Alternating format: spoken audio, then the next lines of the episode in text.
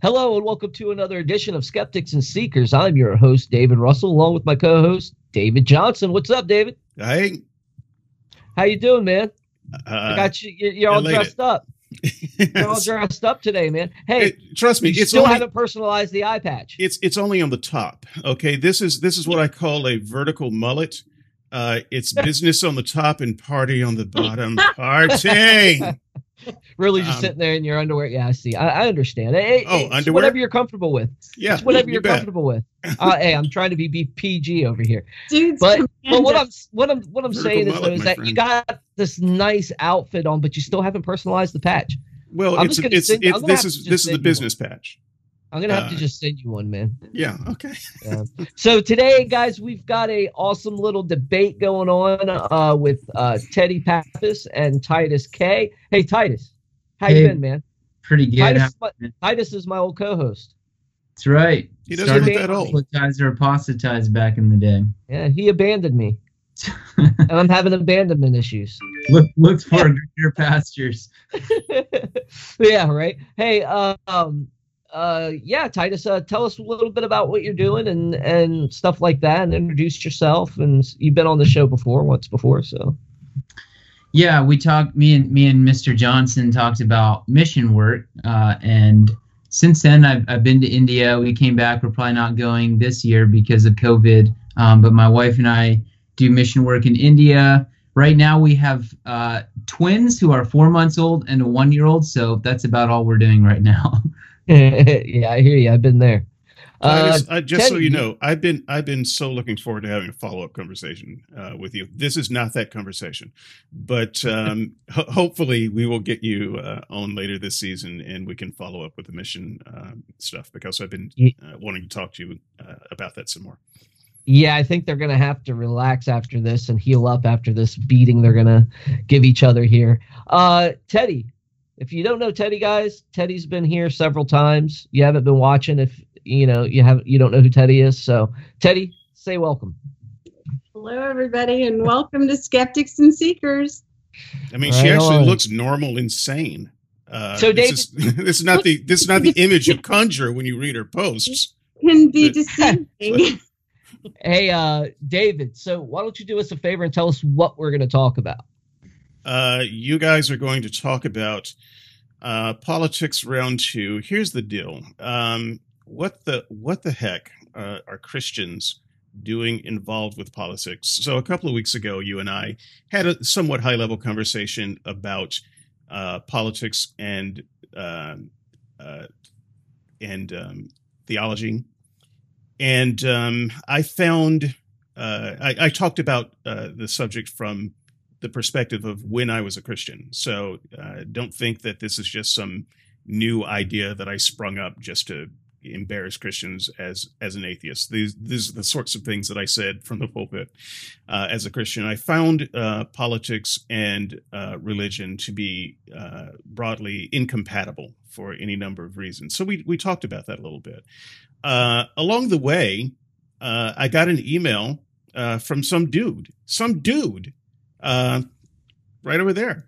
Uh, and he says, you know, I, I listened to the show and it turns out I agree with you. I get so few emails with anybody agreeing with me.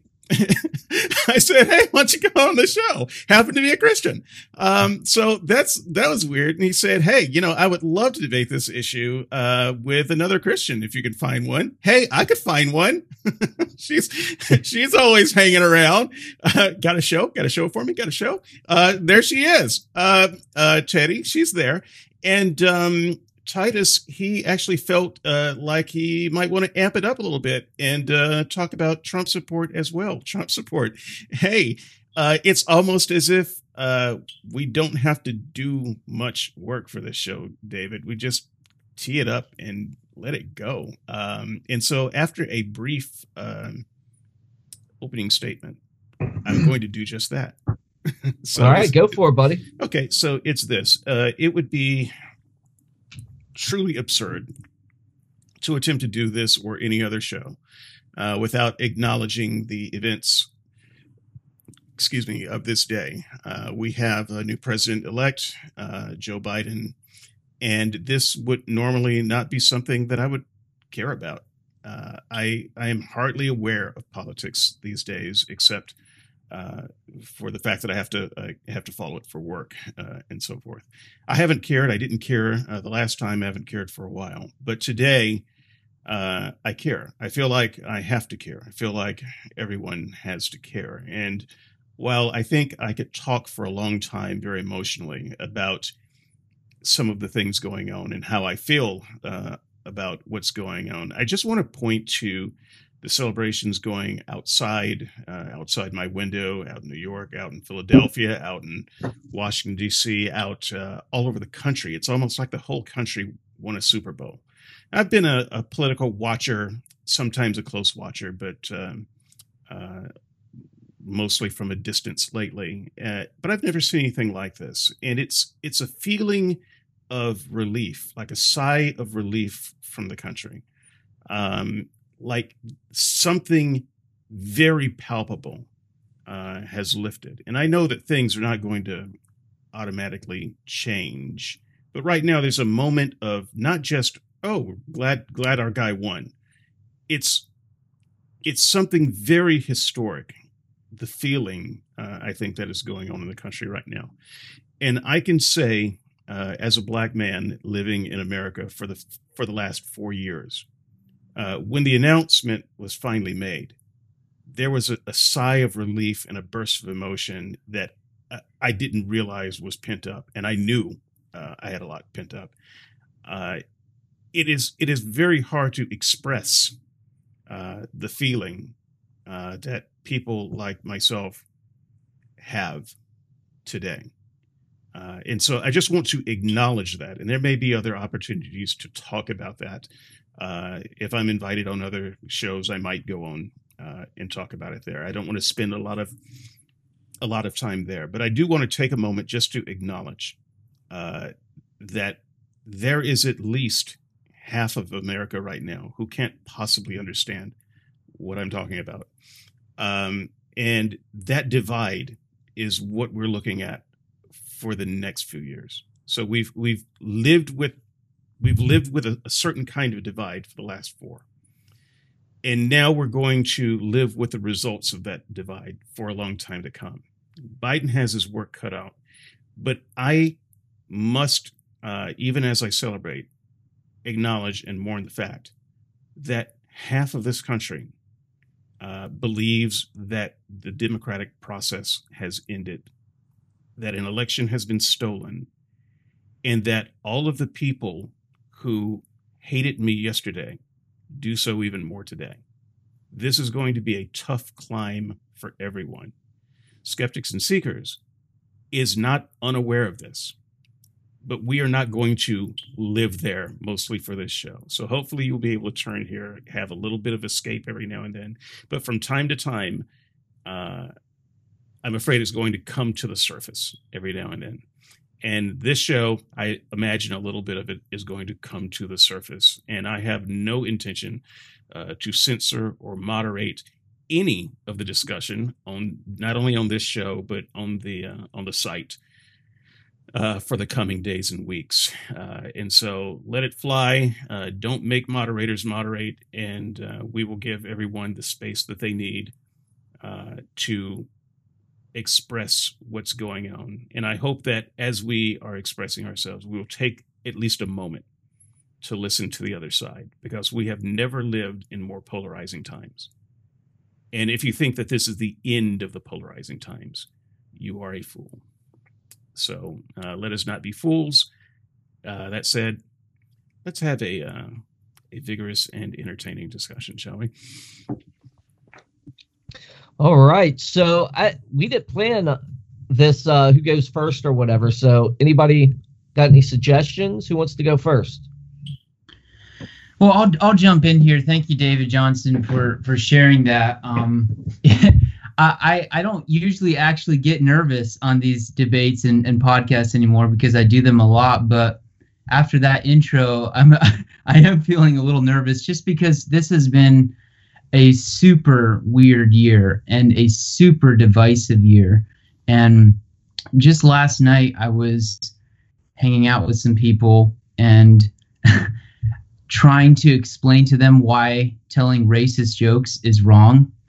like literally over dinner, that's what I was trying to do. And like I my hand was shaking as I was doing it. It felt so insane to have to be doing that. And um what what what you felt when when the results came out uh, I mean that that's real. Like those those emotions are real and the emotions of the people who who believe sincerely believe that the election was stolen are real. And and we genuinely need to to care about each other. Like if if we cannot humanize each other in this in this season like we are done for. And so i i really want to try to do that tonight i i believe very very strongly that the the christian especially the white christian support for for donald trump has done more to damage and sully the reputation of Jesus than almost anything in the last couple hundred of years. And I'm I'm very excited to be able to get into the foundations of of why I believe that. Um, because we can argue about Trump, and honestly, we don't have a a common sense of shared reality anymore. There's not a common sense of shared facts. Um, everything has has been has been blown up to the point where we cannot agree what is true anymore. So so we can talk about Trump and I we can try to argue about whether he's been good or bad for the country, but honestly like when we don't even believe what basic facts are anymore, it's really hard to even do that. So I want to I want to pull back from that and and from a Christian perspective get to the foundations of why I think it is wrong for Christians to support him, which really does come down to my convictions uh, surrounding Christian nonviolence. Um, so that's where I, I want to camp out a lot, and I know Teddy wants to wants to talk about that too. Um, because if it's, it's kind of like if you you have a different starting point, you're going to end up at very different places if you continue to follow that ideological train of thought. Um, so rather than than arguing about the the very divergent places we've ended up, I'd rather get back to that that where we parted ways at the beginning and and debate that issue because I think that's really core to this discussion. Teddy. Well, David, I would just say with regards to the election results, I don't know that the chickens have hatched yet there are um, constitutional issues that are going to be litigated and um, it, that violate the United States Constitution. And so It, it is not done. The, the press, they say a lot of things, they cover up a lot of things. Uh, I would just um, suggest, because there's nothing worse, at least that's how I feel, in terms of dashed hopes and uh, I don't like being disappointed, and I don't think most people enjoy being disappointed. So um, I think that people should realize that there are are legal issues that have to be um, dealt with because a number of states within the the 90 days prior to the election unconstitutionally seized power from the legislative branch in the states and they were cha- making changes to the election laws and the the state legislatures have the authority to to govern what the laws are.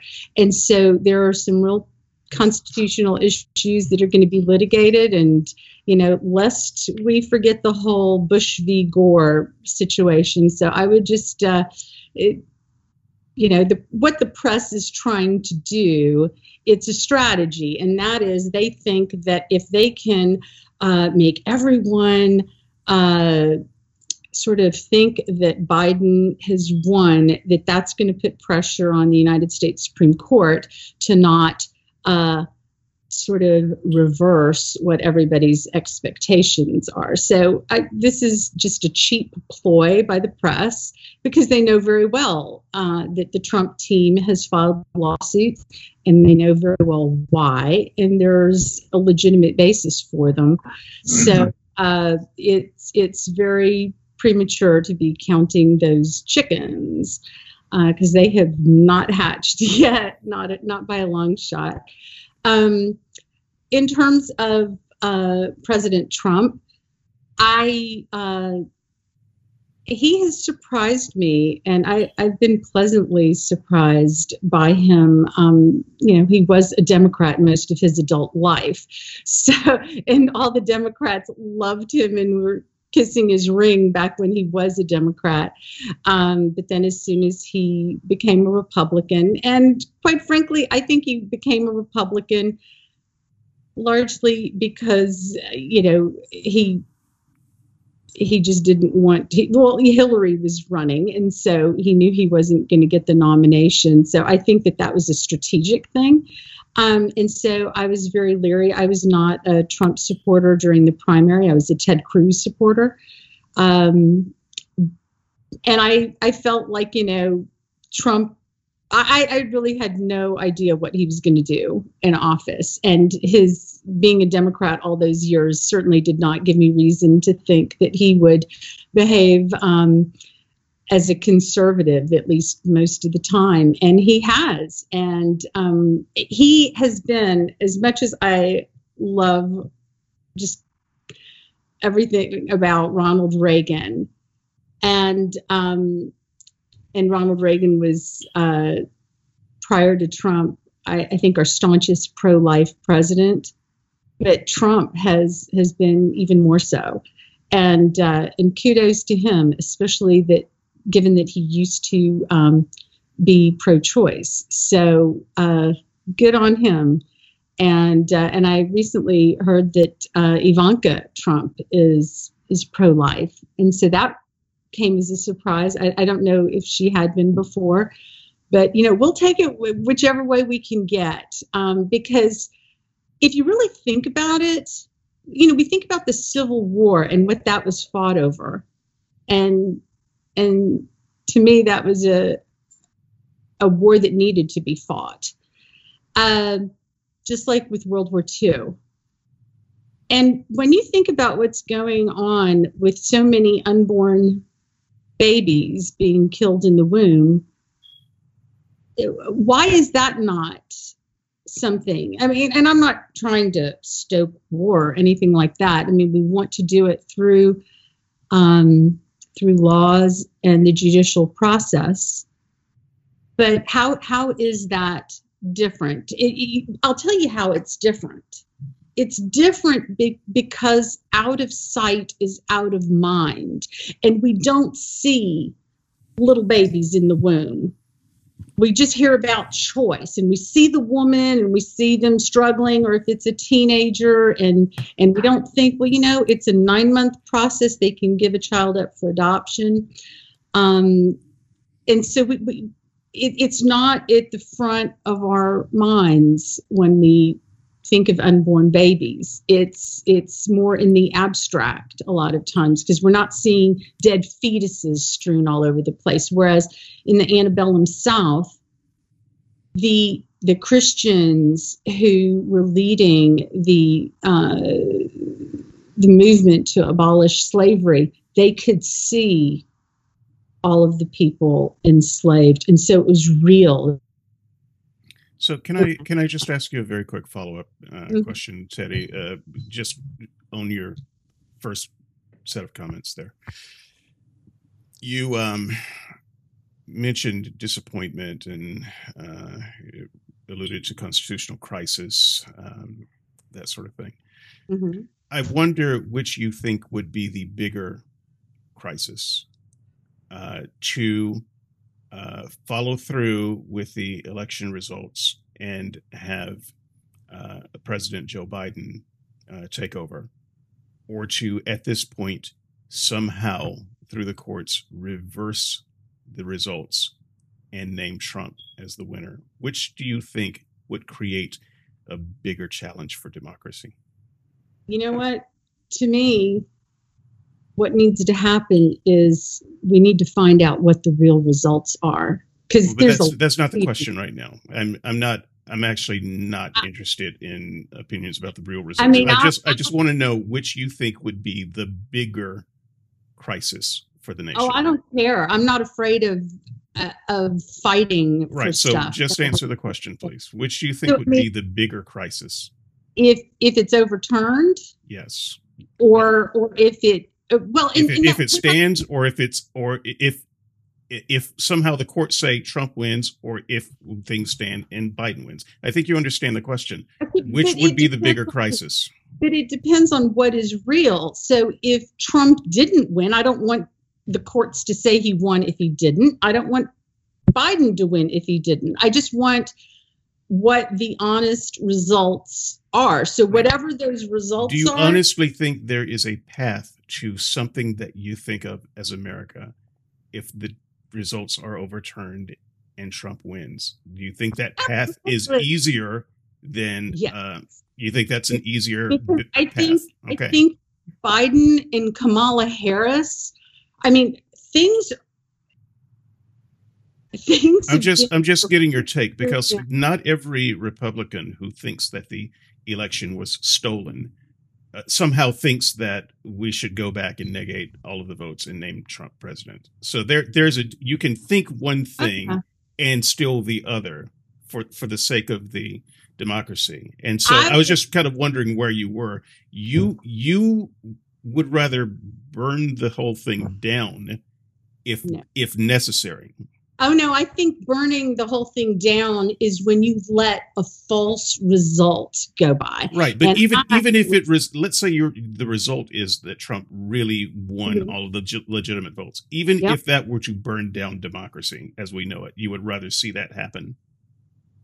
It's not going to burn down. I, I I don't accept the the whole premise that that's what's going to happen. So I you She's think it's- denying your premise, David. But David, David, like Sure. she's denying your pres- premise. I, I- I think I think we well, beat that she didn't. horse. She didn't really answer the question because I Yeah, didn't want to. I didn't want to take it there. The question was, which you think was the was the would the better path for democracy? I, I, in other words, I, I think what she's saying is there is no path. She's not going to comment on it because it's not a real uh, hypothetical in her mind.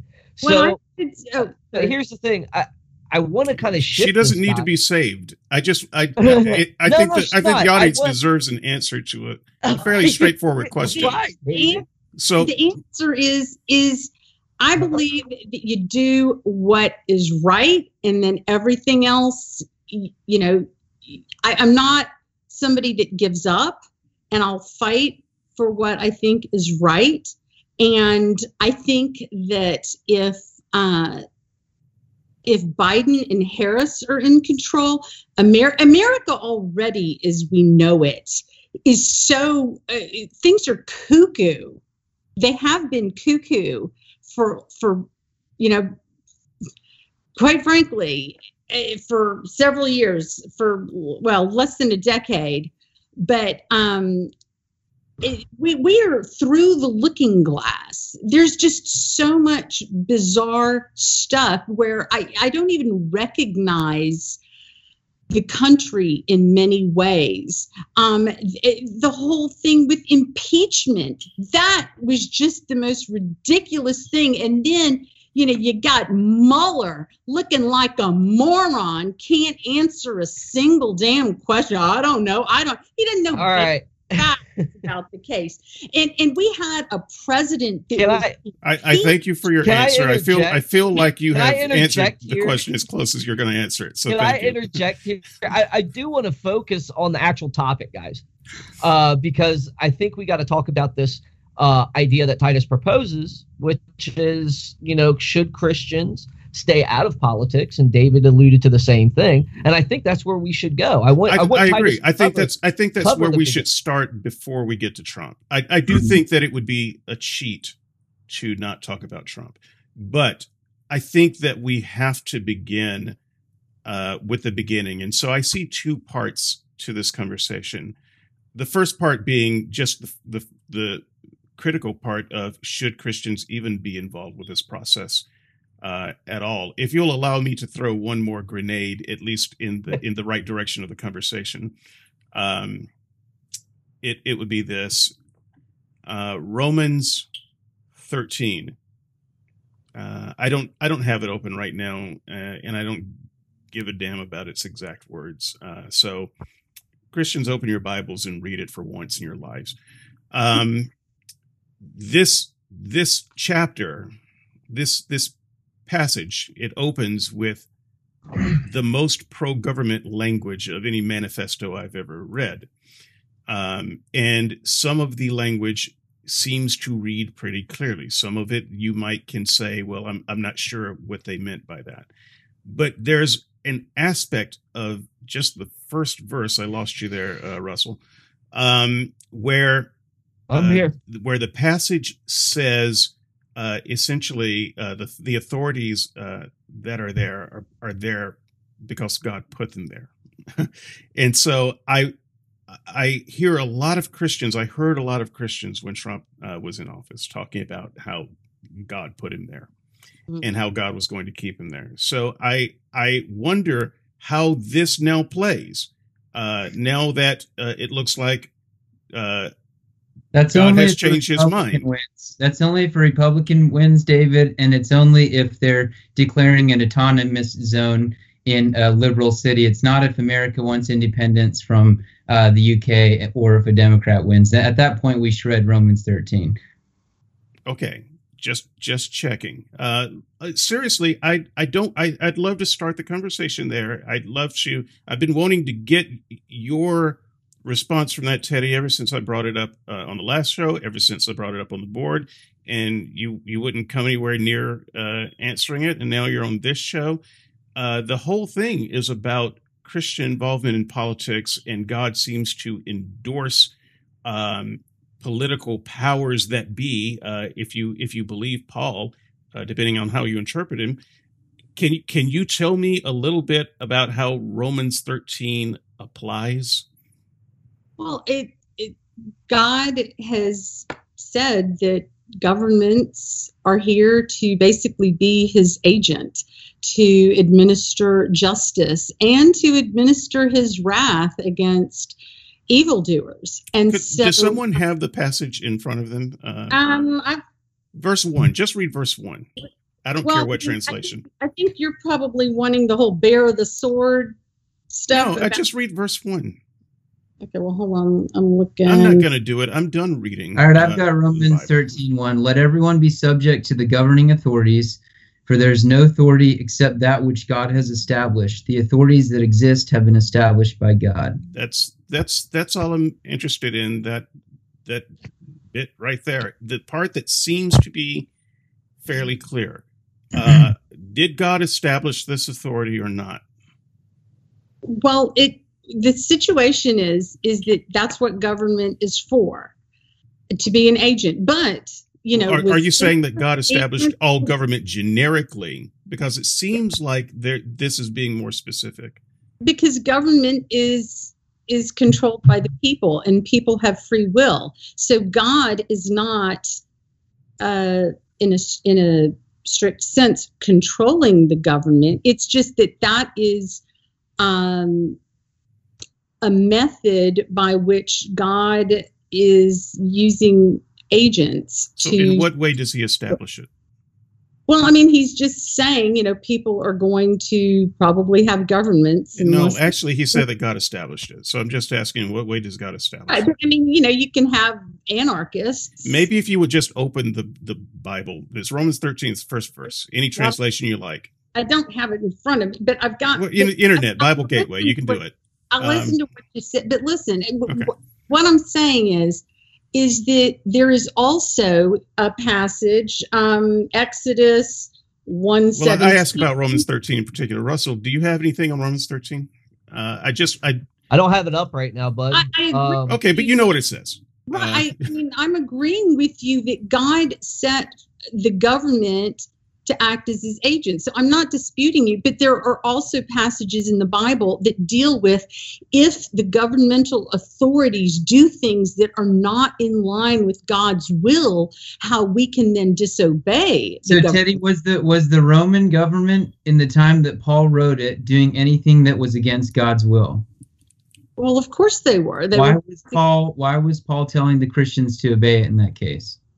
I don't know. I mean, I guess he was trying at this point to What, not was, the, was the Roman government in the time of Paul more or less unjust than the British government over the American colonies? I would say so. You would say it was more unjust. Yes, I would say. the So I, I'm assuming in that case that you think it was wrong for the Americans to rebel.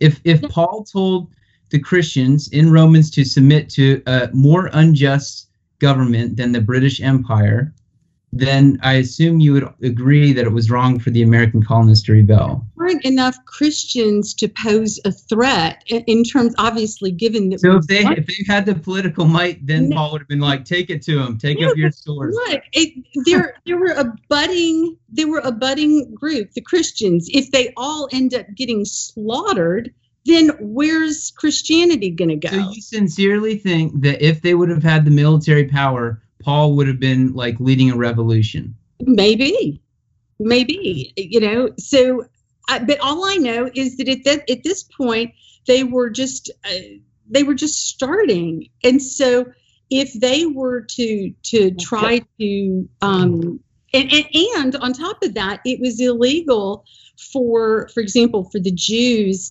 uh, and and the people in the provinces to uh, to have arms. So you know, so much for the gun-free zones, right, or the sword-free zones. See what happens when people don't have the right to bear arms. The whole point for the right to bear arms is so that when the government go- becomes oppressive, that you can fight and that you can revolt and um, and there there were not enough of them but for example you know if there had been enough maybe they would have. But the other reason why they might not have is because they were also trying to convey a message in terms of what christianity was all about. And so Can I jump in real quick? Do you guys have a opening statement, or did you guys prepare any opening statements, or did you just want to conversate?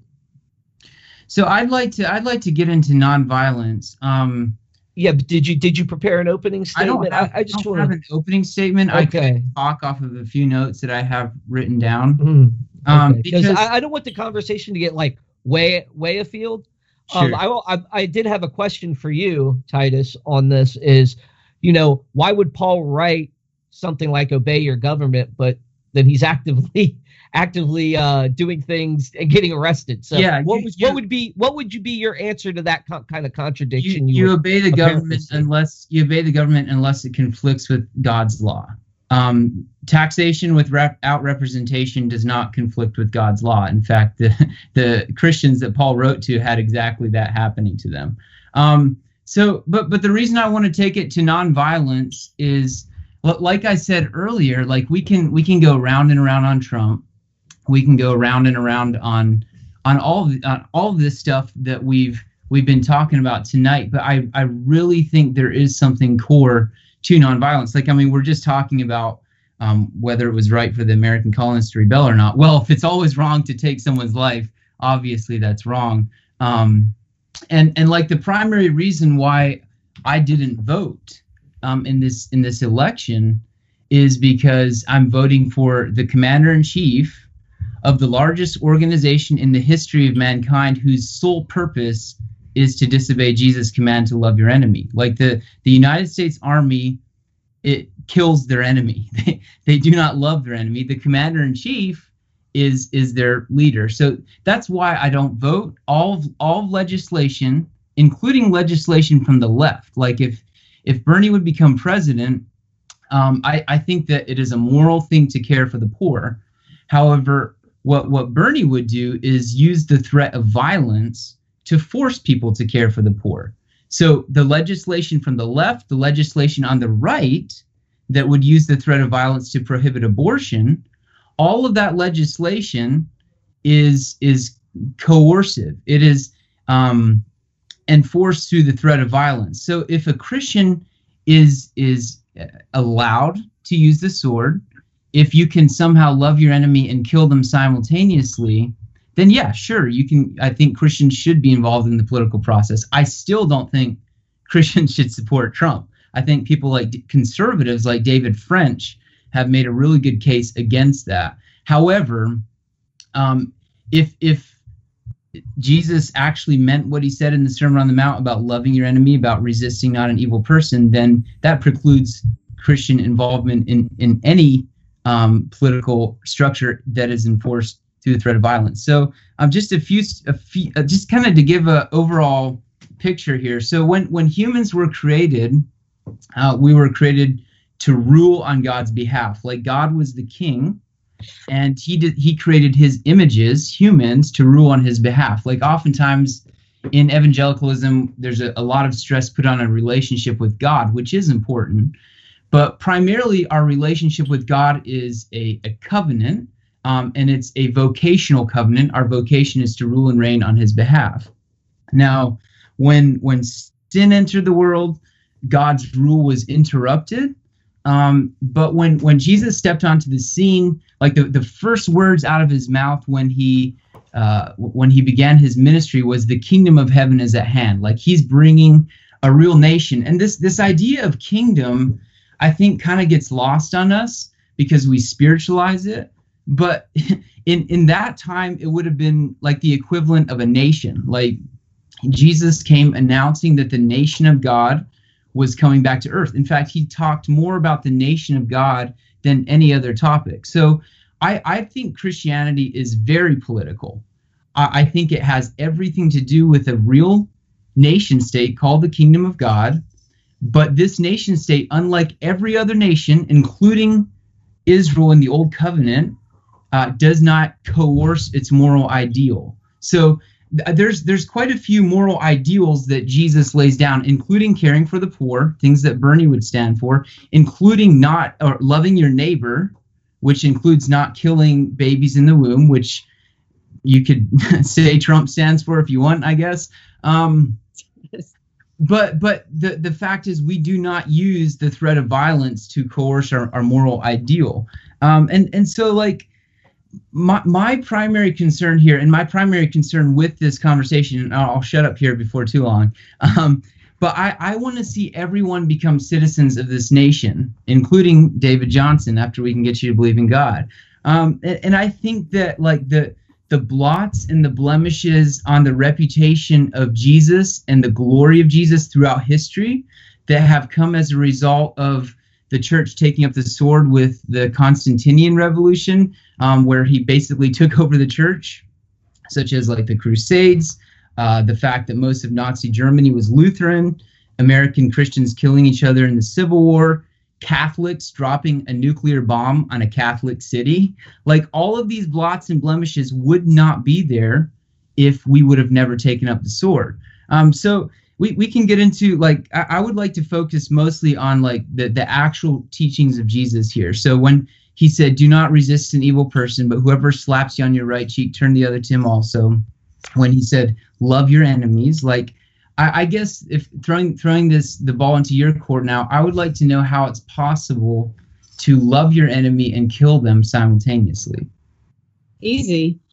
If if your enemy is trying to do evil, then you can be someone who's trying to do good. Now, I, I am not somebody who is advocating violence um, unless it is an absolute last resort and if it's basically to protect life the sanctity of life. And i i think that um pacifists have sort of a a pollyanna view of god.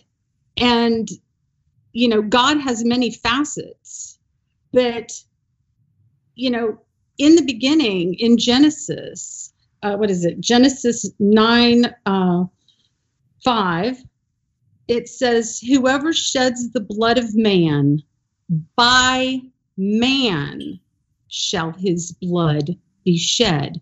For God made man in his own image. That is God's basically, inst- not basically, I mean, that is God putting, uh, commanding us to have a death penalty for murderers. That's as clear as clear can yeah, be. I agree.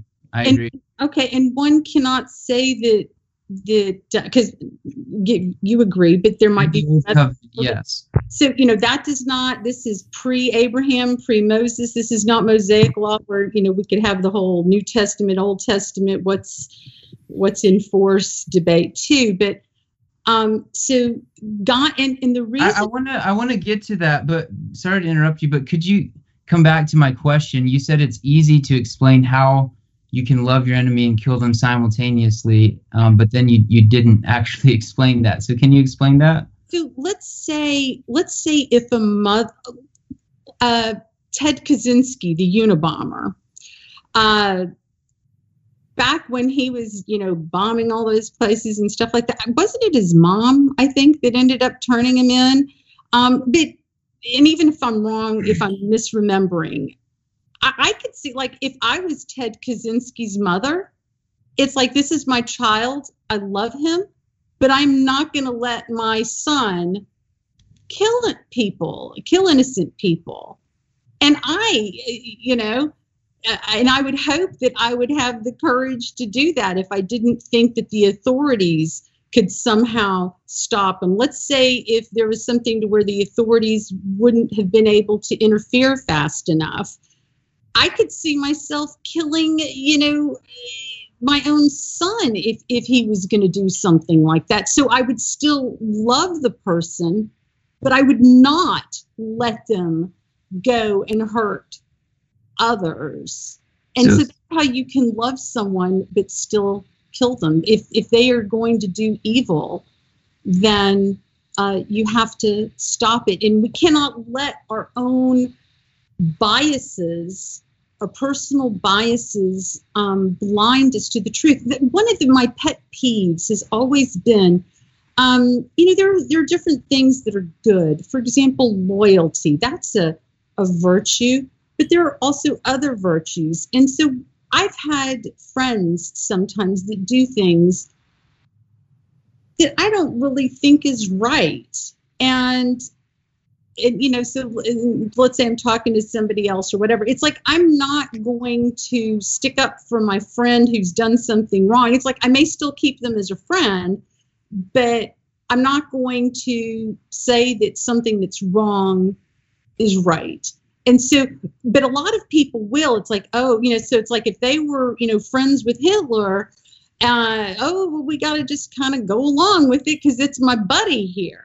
Whereas if it wasn't your buddy, but that's that's terrible. Can, that's can I interject here just a, Mhm. a, a moment before we start butting up with Hitler? Um, I wanted to uh, just come alongside um, uh, Titus uh, here and uh, just talk about uh, something that he started with, and I don't want to get too lost in the discussion, uh, which is his view of the kingdom of heaven as as a real thing, as a kingdom. Yeah. So part of when I was a Christian, I thought in these terms uh, to Titus. Now, I was not a pacifist. That said, I cannot say that I was fully consistent in that, but I, I would argue that the Bible is not fully consistent uh, in that either. So um, I can forgive myself for uh, being somewhat hawkish in in that regard. After all, God commanded many armies, uh, and um, you know the mark of a good king was the number of enemies you killed. So that said, um, one can one can be forgiven for uh, maybe having a different opinion on that. But I I did definitely agree uh, with you uh, about the kingdom of God, and this this is part of what led to this disconnect uh, with the whole political uh, involvement for me. Um, the kingdom of heaven. This was this was Jesus' major, excuse me, Jesus' major teaching. It, do we believe it or not? Uh, is it a going concern or is it only a concern for the future? You see, I thought of uh, myself as a current member of the kingdom of heaven, um, and that the kingdom of heaven was an actual real thing. And I saw that the governance of the kingdom of heaven done through uh, the the invisible church, if you will, the church uh, both invisible and the church visible, as we had um, local churches with uh, governance of elders and deacons uh, and uh, leaders uh, as as described uh, by Paul, and so that was that was a physical manifestation of uh, governance in the kingdom, if you will, and the kingdom was everywhere.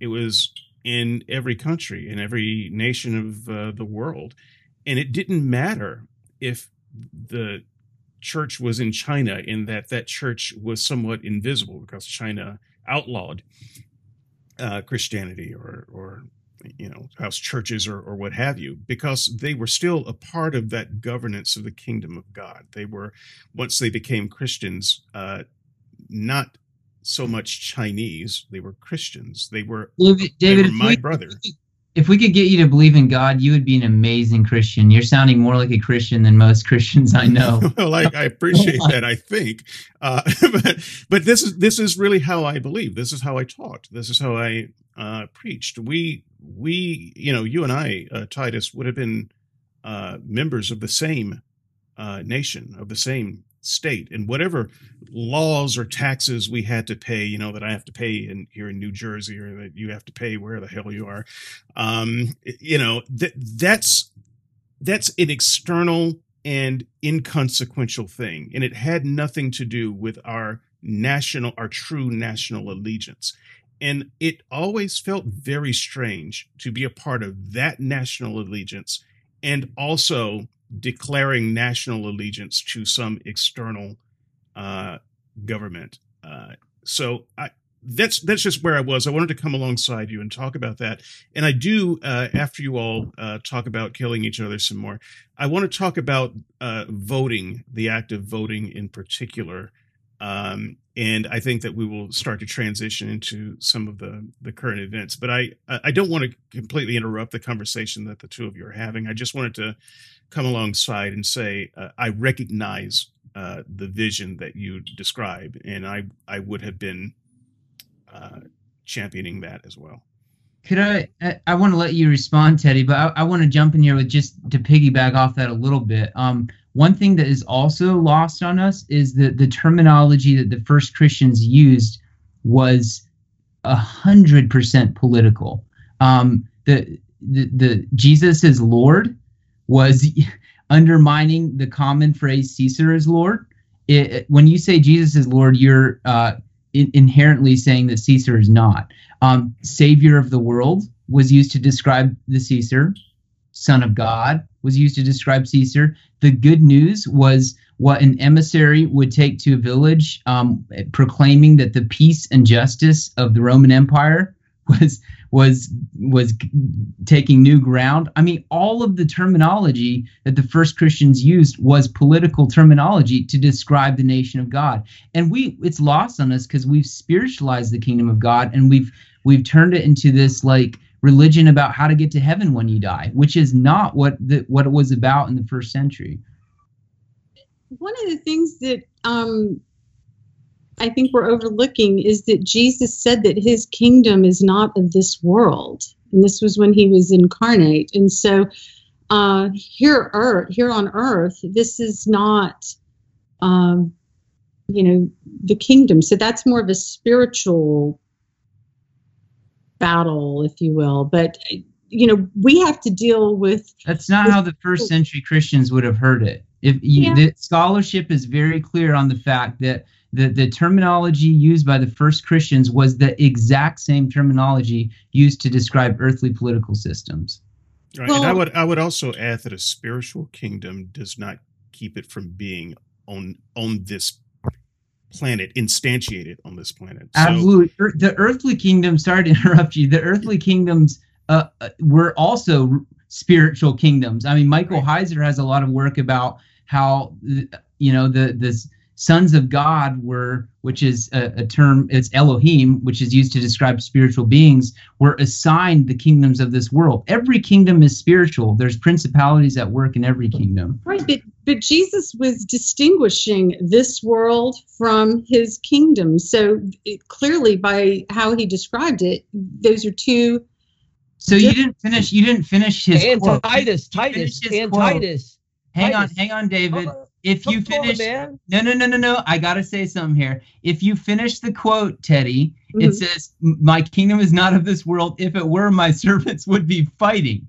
So, yeah. like the what Jesus is saying is his kingdom does not operate the way earthly kingdoms operate. Like you're really shooting yourself in the foot by quoting that. That's, that's either not that, either that, either that, or you're wrong and and you should be fighting for that kingdom. I do fight using non-violent methods. no, man, he didn't say non-violent. That exclude. He's saying because his what what Jesus was saying there is his disciples were not fighting. Um, Are you his disciple? Am I his disciple? Do you have different marching orders than his disciples had? Well, he told them, and you know, you can read different interpretations, but he told them to get a sword. Do you, what do you think he told them to get the sword for? What was the purpose? I have some, I have some different ideas in terms well, of. Well, let's hear your ideas. What's your theory? So I I think that the reason why he told them to get the sword, I mean, uh, one possibility is that he knew that after he uh, was was crucified, that they would probably be, you know, coming after them and that they're not going to have him to defend them. But I think the biggest thing is when you look at afterwards where it talks, to, and it depends on which Bible you're reading. And this goes back to our discussion on slavery where you know interpretations you got to go back to the original hebrew so some bibles will say because jesus needed to fulfill the prophecy of isaiah where he was to be found among yes. the transgressors. Okay, yep. but in other Bibles, um, it, it, there's another version where uh, it's not transgressor, but uh, rebels. Uh, so I think I don't remember if the word was rebel, but it was something that was meaning that, or let's just say rebels. Okay, um, so if I so I can give you answers to both. If it's that he needed to be found among the transgressors, what did that mean? Were they transgressors because they had a knife that could be used for violence? Or I don't think that was it. I think it was because in the Roman provinces, the um, the Jews were not permitted to have swords and and and weapons because then if they are, they're going to have an uprising. So so by having the sword when they were found by the roman authorities now they are transgressors because they've they have violated the roman yeah. law but the other possibility is if it's their rebels well yeah they're they're they're rebels i mean they're peaceful rebels mm-hmm. but they're rebels so um so i think that's what what they meant but you know god um, wait, I want I want to comment on that if, if if I could. So I always think it's it's so ironic whenever someone brings up Jesus telling Peter to buy a sword because the story literally has Jesus telling Peter don't use the sword when Peter used the sword for the most just act of self-defense that you could ever imagine. The blameless lamb of God was being attacked uh, no, he was not being attacked yet. He was not. Being he was being he was being arrested I, unjustly. So okay. let, let me finish though. Um, now you, you mentioned that one of you mentioned that one of your theories um, was that the apostles needed protection afterward. Well, what what's really cool is we have this book called Acts that tells us what the apostles actually did after Jesus died and resurrected, and we also have all these letters where they told Christians how to act. And in, in the book of Acts, you do not see them defending themselves against attacks once. You do not see Paul encouraging the, the Roman church to uprise against the Roman Empire. You see them teaching the same thing that Jesus taught about nonviolence. So I don't think that theory holds a lot of value. Now, your second theory, I agree with. Like in, in verse 37, um, it, it starts with the word, well, let me just read the, the previous verse. And he said to them, But now whoever has a money belt, is to take it along, likewise also a bag, and whoever has a sword is to sell his coat and buy one. Then verse 70, 37 starts with for, which is the, the Greek word gar. It's a primary participle, and it is used to assign a reason. So I think we can be pretty confident that the next verse is is giving us the answer to this question. It's literally telling us why Jesus told them to buy a sword. For I tell you, this which is written must be fulfilled in me, and he was numbered with the transgress, grand, tr- transgressors. So he was not endure like endorsing violence. He was simply um, there. There needed to be a reason to arrest him. Like he needed to be numbered with the insurrectionists. I, I guess you could translate rebel as insurrectionist also, which is also interesting because then later he's contrasted with Barabbas, um, which would take us down a whole nother bunny trail. Like for example, with Cornelius, um, they were never saying you need to stop being a uh, a soldier. So let's um, go to Cornelius, sure. And they use a, and then there's a lot of um, imagery in the Bible where they're talking about uh, you know this is your sword and this is your uh your shield and it's like yeah, if I saw that that was bad, why would, that same passage. I'm sorry, what was it also says in that same passage that we don't wrestle against flesh and blood. This is a spiritual battle. We don't use a physical sword. Right, but I don't think that God would um, compare things that He thinks are good to something. Use the imagery of something evil. Like if if I'm trying to be a uh, talking up something is good, I wouldn't be comparing it to some some Nazi stuff. Because you wouldn't want to put to to sully um, you know something that you're trying to present as good right, with like you would never say slaves for christ for instance. Well, you know sorry and, i'll just go, i'll go back.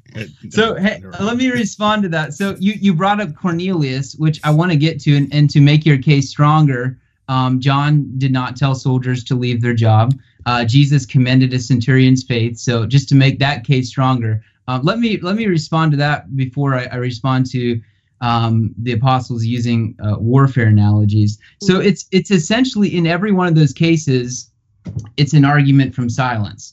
We also had a, a sinful woman, which was a euphemism for a prostitute, anointing Jesus' feet, and he commends her in the same way that he con- commended the centurion in um, I guess it was Luke. Luke seven is where it, it, talks about the sinful woman, he he never told her to that she needs to to leave her job of prostitution and yet we don't use that passage as a way to endorse prostitution. So in every one of those situations it's an argument from silence.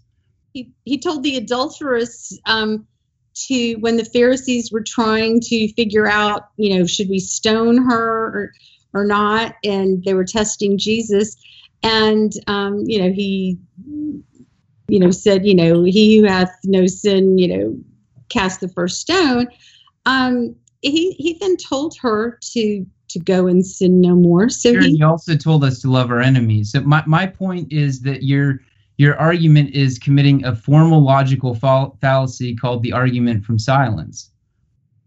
It, I'm not saying that that Jesus didn't uh, or that the scripture doesn't condemn prostitution elsewhere because I can use that same argument and say that the scripture prohibits violence elsewhere. I'm just pointing with, out that you're you're committing a logical fallacy. Here's the problem with the whole argument uh, from silence, and that is is that in situations where there's sort of a duty to speak up, if you're if you're talking about something, and it's kind of important that you such as when a prostitute is anointing your feet. and it's something that you're you, you should mention then yeah you can make inferences uh, legitimate inferences when there is silence. So if for example if somebody asks uh, let's think of oh when bill clinton did you have sex with that woman? And if if he had said no, well, you know, he'd be lying. but but but but let's say if he had decided to not say anything at all. Okay. We all know that in situations like that where somebody you know doesn't say anything at all when they have a duty when when if you're innocent you would speak up then yeah you can make inferences and so you know, one would say, oh, well, you know, Bill Clinton didn't answer the question. We can't make any inferences from that. And, and that's like, uh, no, because in this situation, if somebody is innocent, they would absolutely pipe up and yell it from the mountaintop. So, you, uh, go ahead you can you can take that up with the, the people who formulated the formal logical fallacies. I'm not a logician, but it, it is clearly a formal logical fallacy. But I, I do want to bring in some other. That is an exception to it. okay, just when it when it works for your case, you can suddenly step around logic. Okay. Let, let me let me bring in some just, other just, some other just, facts. Just really quick, it's it's eating at me. Rahab the harlot was in the Faith Hall of Fame in uh, Hebrews 11. I, I, have that written in my notes. so I mean, your your your argument, Teddy, while um, while passionate, uh, I appreciate it, is not terribly theological. James two twenty five. I, I have it in my notes. James also praises Rahab's faith. So that specifically is when Jesus commended a centurion's faith. So so David Johnson, if you were in the army and you came to me and you said, "You know, Titus, I'm starting to believe in God," I'd be like, "Great." I wouldn't be my the first words out of my mouth wouldn't be, "Oh, you're a soldier, you need to leave the army." No, I would commend your faith in the same way Jesus commended the centurion's faith. The same same thing with Peter and Cornelius. Like Cornelius was becoming a Christian. Like it's it's one step at a time on the sanctification trail. Just but like, isn't that isn't that an argument from silence, Titus? What's an argument from silence? Uh, the fact that you know we don't get no, we get this idea of commendation, but not to give up his his uh his rank or his his occupation, so to speak. So isn't that also an argument of silence? You're actually kind of just assuming that Jesus would accommodate and that's it. I, am I'm, I'm not sure I understand your question. It is an argument from uh, silence, but it, yeah, I think. Uh, what's that? I, I, are you saying that my argument from silence is that I'm assuming Jesus would later yeah. tell?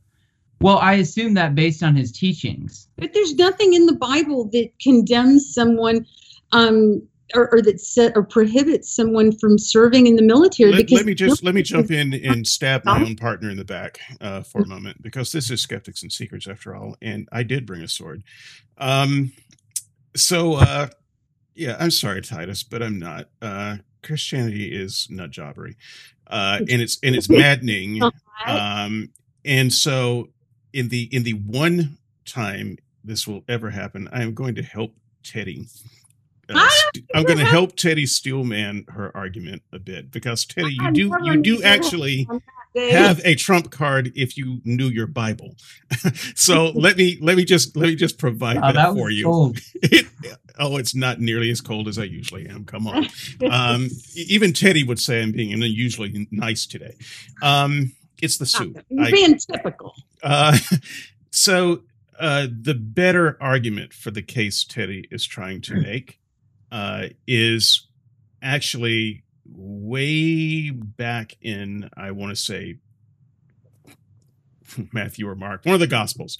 Uh, it's in. Uh, it's when John the Baptist uh, is on the scene, and people are coming to him and they're asking him, "Okay, uh, I'm in this situation. What do I do uh, to to uh, you know repent or be a part of this kingdom. Because you know we we always say well john's message is repent the kingdom is at hand. But there's one place in the bible where he gets more specific. And so people are mm-hmm. coming to him what do i do? And he says you know to the tax collector don't don't cheat people. And uh, you know someone else says and he gives uh, you know some bit of pithy advice. One of those people was a soldier if i recall correctly. Once again i'm not going to go back and look for it. And be happy Bible. with your wages. One of See, them, one of them was a soldier. Let me mm-hmm. finish helping you, Teddy.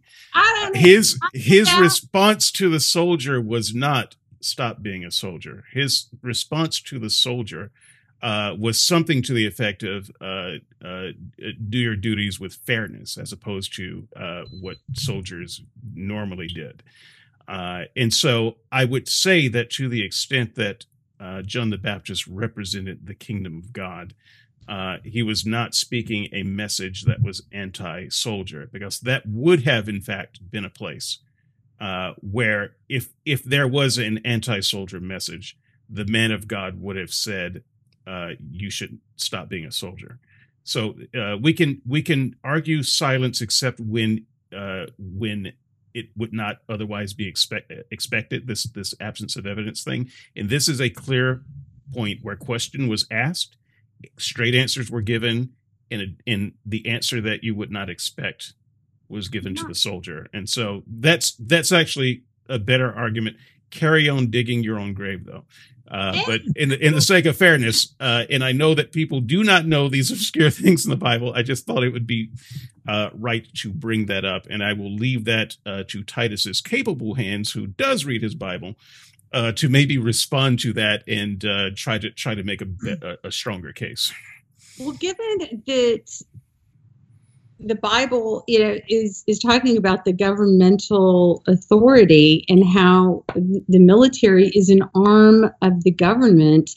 Um, that that permits basically, you know, if if a war is in keeping with God's will, because it's not like God was not. It all happens to be our side. Um, not like God never commanded a war, and it's not like God. Okay, you're you're going all over the place though. You're you're you. I think you were touching on Romans 13, and then you're now you're going to the Old Testament. But I want I want to hit I want to hit Johnson's question. Mm-hmm. Um, I think he just meant he wanted to hit Johnson, but go ahead. You good save. But, by the way, "With God on Our Side" by Bob Dylan is, is a great song about the fact that the right side is always our side um just throwing that in there. But i actually i, I was about to get to john the baptist uh, mr johnson because you, you're right. This is this is not as nearly as much of an argument from silence at, if, if at all. Um so i'm going to make one comment and then i'm going to i'm going to give the stronger case and this first comment is unnecessary if what i actually believe is true is true. So the first comment is to say that the the word translated um, do do no man uh, wrong. Um, it, in most modern translations is translated do violence to no one by the King James version. And the, the Greek word I don't know Greek so I'm gonna I do. Oh diasesete can you pronounce that correctly Okay, you don't know Greek. I mean, I know modern Greek, but a lot of these words that modern I Greek. I do know what I can tell. No, no, I'm sure. I'm sure you know Greek way better than I do, and I, am not a scholar. But but uh, from well, I mean, what, I'm Greek heritage and grew up with Oh, so you know, but but biblical Greek is a lot different. Um, no, Koine is not modern Greek at all. no, no, a lot of the Greek that I have seen in the Bible, when I've seen translation, it's like I can totally tell what it is. So, well, I mean, there are some words that I can't, but there are uh, far more that I actually can. So, nice. Um, right, um, you, you know, there's things like language drift, and you know, as as time goes on, different uh, words and idioms. I know, but a lot of them are are really not. I, like I said, I I can tell what a lot of the words are. All right. All right, I, I, I, know English too, but I can tell you reading uh, 16th century English uh, is a chore. So it's you you've got a a deeper uh, gulf between you and Koine Greek as spoken. Uh, well, that's just because you have issues, David. I'm just telling you, I see the word and I can tell what it is. It, it's it, it, right, like cool. I saw a thing for for sword, spathi. That that is that's what it is in modern Greek. So, so diasesete could also be diasesete is the Greek word there. It could be rendered do violence to no one. So there were plenty of Christians in the military in the early church. Mm-hmm. Um, however, they were like Hacksaw Ridge type Christians who did not kill people or they would be excommunicated from the church. So, what John the Baptist could have been saying there is, yeah, you can stay a soldier, just do not kill someone. And if your commander tells you to kill someone, refuse and suffer the consequences. However, that is not even necessary um, if what I'm about to say is true, which is my stronger case that John the Baptist had no authority to change uh, what God had laid down in the old covenant regarding violence. Like this, this incident was before the Sermon on the Mount. And Jesus was the one who brought the new covenant. He, he went on a mountain just like Moses went on a mountain to receive the Torah. He received an, uh, the, the new the stipulations for the new covenant just like Moses did when he gave his Sermon on the Mount. And that's when he amended the Old Testament view on violence. So John the Baptist had no authority to tell the soldier not to kill people. He wasn't Jesus. He was before Jesus, and in a sense, he was the last Old Covenant the, prophet. The violence that you're seeing, there's a difference between um, doing violence to someone and where where they have not done anything to deserve it versus if if somebody is coming i mean because basically i mean pacifism it's about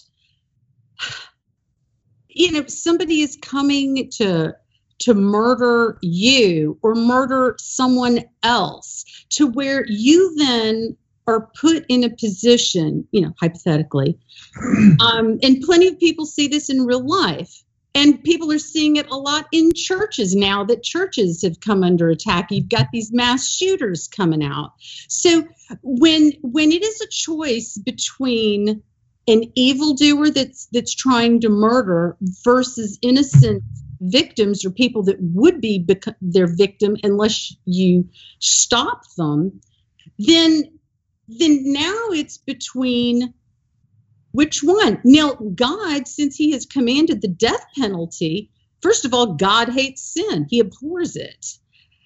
And He abhors it so much that He has instituted the death penalty. He commands us to put a death penalty. So if you choose the murderer to survive as opposed to the, the person who is his victim, what does that do? The, the murderer under God's command is the one that now needs to be put to death. So what have you done?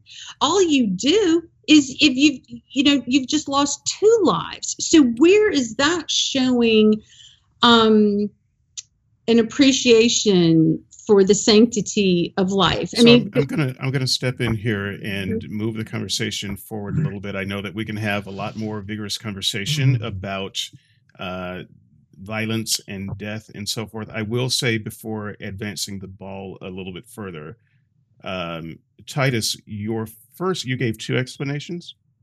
I yeah. prefer your first one, the one that you discard. um, and so, speaking as one uh, former theologian to a current theologian, uh, I think that your first one has more weight because there are, uh, you know, I'm not, I'm not sure about the draft uh, back then. So this is history that someone could mention, but I mean, many cultures have had drafts, and so I don't think that uh, even John would have been saying you can't be a part of the military, uh, especially if there was a system where you had to be um, a part of the military. Uh, but I think that he could have, in fact, been saying, "But do no violence." Uh, and I would I would just cite historical precedents throughout uh, Christian history uh, where people have answered the call of the draft, uh, who have uh, been in the military, been become Christian in the military, and who have not been violent in wars. In fact, uh, we have a, a, problem with the military, a, a, historical problem with the military that the, in uh, I think it was uh, the Civil War, also in World War One and World War Two, most people did not fire their weapon. They they never fired uh, their weapon, and when they did, they didn't fire to hit the other person. Um, it's actually a very hard thing uh, to turn someone into a killer. And I think I think there are a lot of situations where you can be a lifelong military person and never kill anyone. Uh, the law enforcement, say in uh, England, is not uh, full of people carrying guns like John Wayne.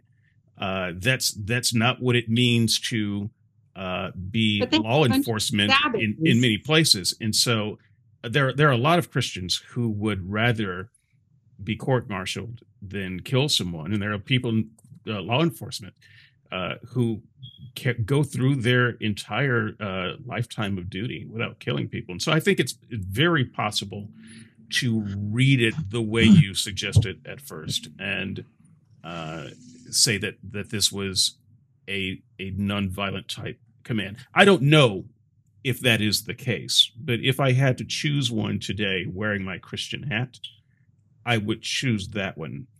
Um, that said, I do think it uh, it's important that we move on because we do have some more conversation to get into. So it is turning uh, for those uh, who are listening to this at another time. It's it's getting uh, it's almost eight o'clock Eastern time uh, in the evening. This is not when we usually do um, uh, the show. Uh, I am about to start missing a thing that I very much wanted to see, which is uh, Biden's first speech um, after being named uh, president uh, elect by the media, and so that's that's going on right now. And I yeah. I really want to hang up this headset and go watch it. God damn you all! Um, he, he but, but that but that said, I think, I think, it is a good opportunity to advance the conversation to the voting uh, question.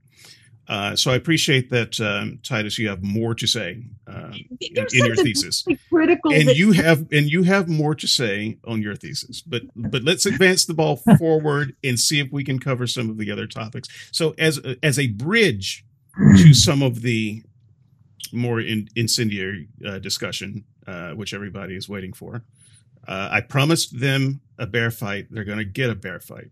Um, as a bridge to that, uh, let's talk about voting for a moment. I brought up some questions with David Russell. I didn't I didn't feel like the answers were uh, convincing for me, and I was really hoping that Russell and I had had a, enough of a conversation to stimulate some discussion on the board. Well, we had a huge conversation on the board.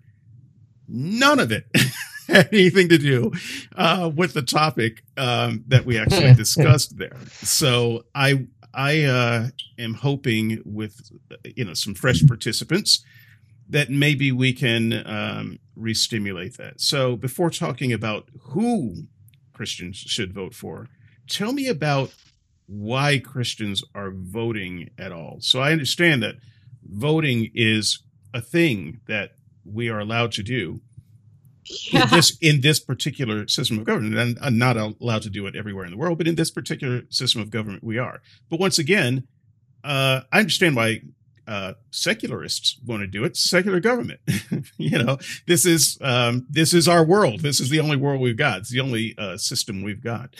Uh, God, at least my understanding of it as a Christian, I recognize there were always different opinions besides mine. My understanding was that God uh, was in charge of who was in charge, uh, and so we can say that we have the power to put people in office but we never have had that power. It was always God who selected at any given time uh, who was in charge, uh, representing whatever government God wanted to represent at that time, and whatever government you were born under, or whatever government you were lived under. That's what God uh, had in mind at that time, and His reasons were inscrutable, but His authorities were people set by Him, and so the very act of voting seemed a type of rebellion. Uh, that it says, yeah, God has His ideas of who should be in charge. But if but that I have, but I but I have my ideas of who should be in charge, and unless you are absolutely certain that your ideas are in line with God's ideas, then the act of voting is itself an act of rebellion. Help me work through um, the Christian um, justification for voting. Yeah, well, I mean, first of all, if you don't put in good people, you're going to have crummy government. Well, we don't put in the people though. If I'm if my thesis is right, God puts in the, in the people. It doesn't say in the Bible that God is going to somehow magically pick and put a specific person i mean that would go against free will that would go against a person's free will to decide oh i think i want to do this but, i think if, but, no, but voting is a fairly new concept and a rare system uh, even in this world well not so rare anymore but it's it's fairly new and so people haven't uh, always been voting for their leaders, but we Americans, we're rebels. We do. By kings and tyrants. Well, God, God put those kings in place, though but people no people were taking power i mean the the natural order of things is that power is not given it's taken and might makes right. But god and is so, the ultimate but, power.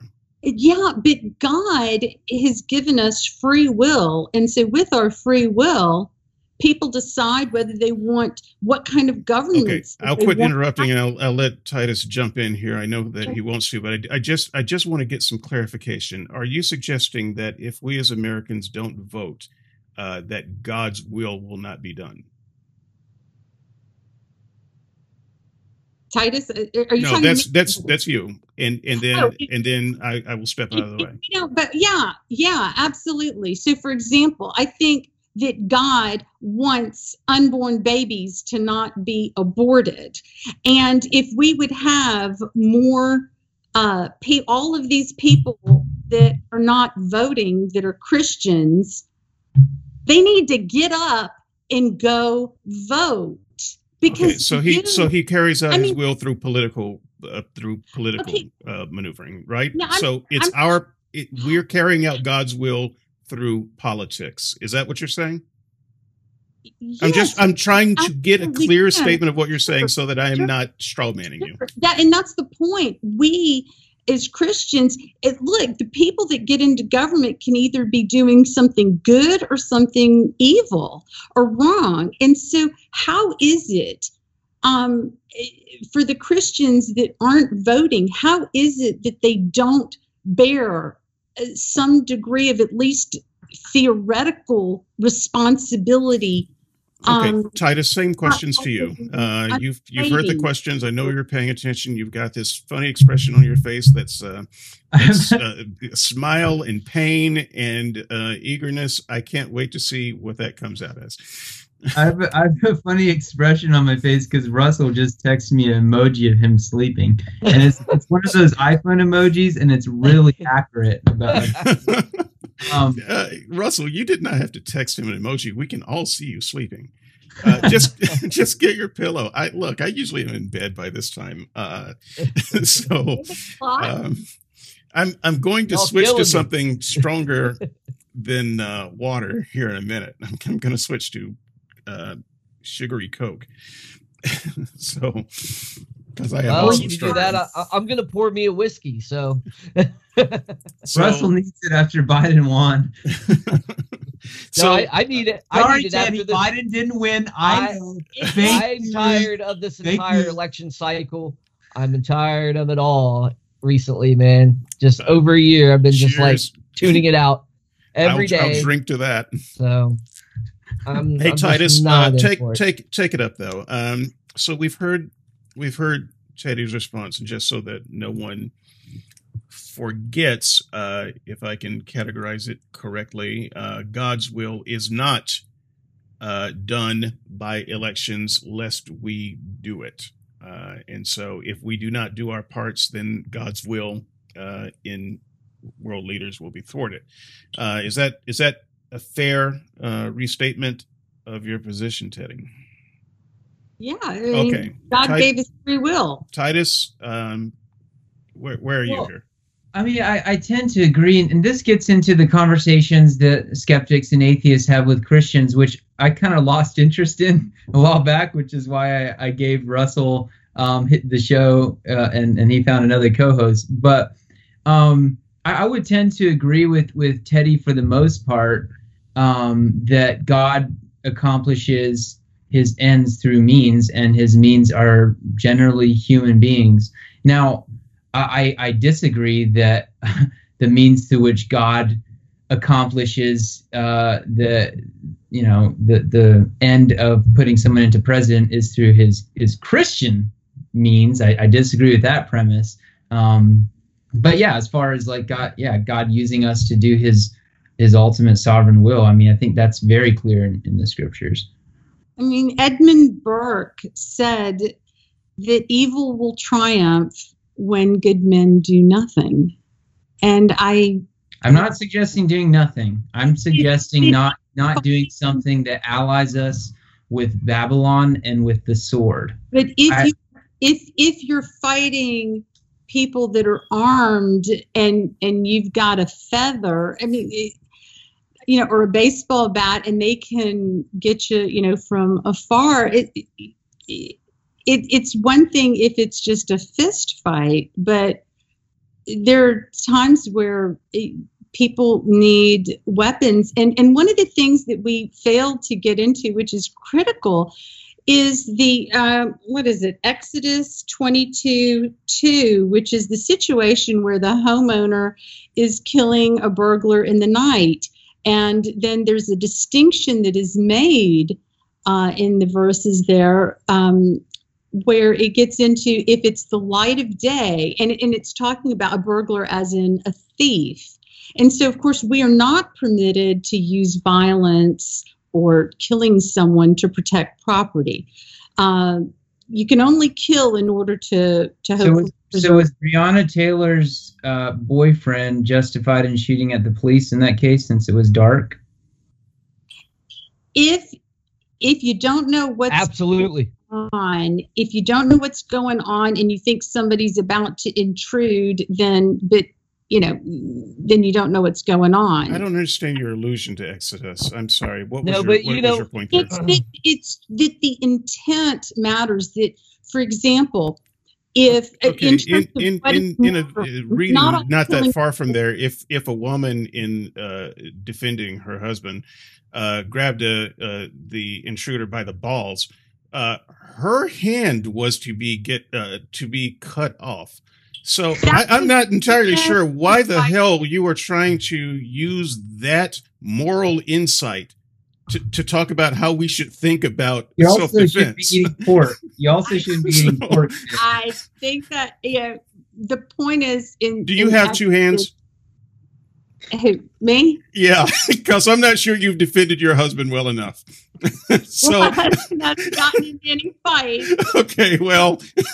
so, I think that that you know the point is. Wow, we got his funny bone there.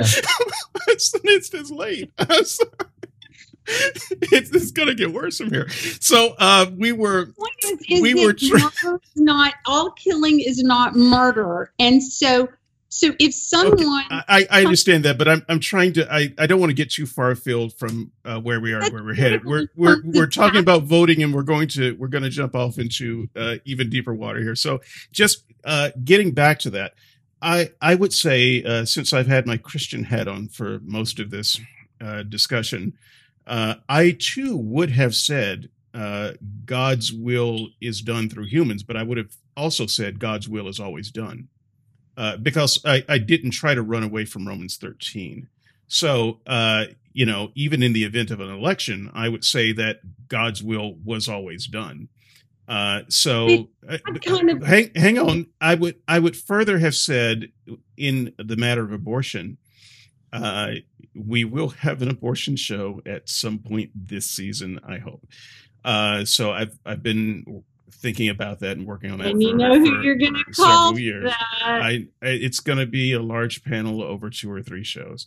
Uh, so you you'll definitely be uh, in the mix. Uh, but that said, what I would have said over an issue like that, and to be clear, I was very much uh, anti-abortion uh, at that time as well. I would have said the way uh, God wins the battle is to change hearts through the Holy Spirit, through Christians spreading the good news, through teaching, through spreading his kingdom, the real kingdom uh, on earth. That is how God fights uh, abortion. He does not fight abortion by seeking a place at the heathen's table and trying to take political power and force, and force again, Johnson, once again, you would make a great Christian. Like you sound more Christian than most Christians I know. It sounds like you and I would be in a very small minority of Christians. we days. are. the government is put into.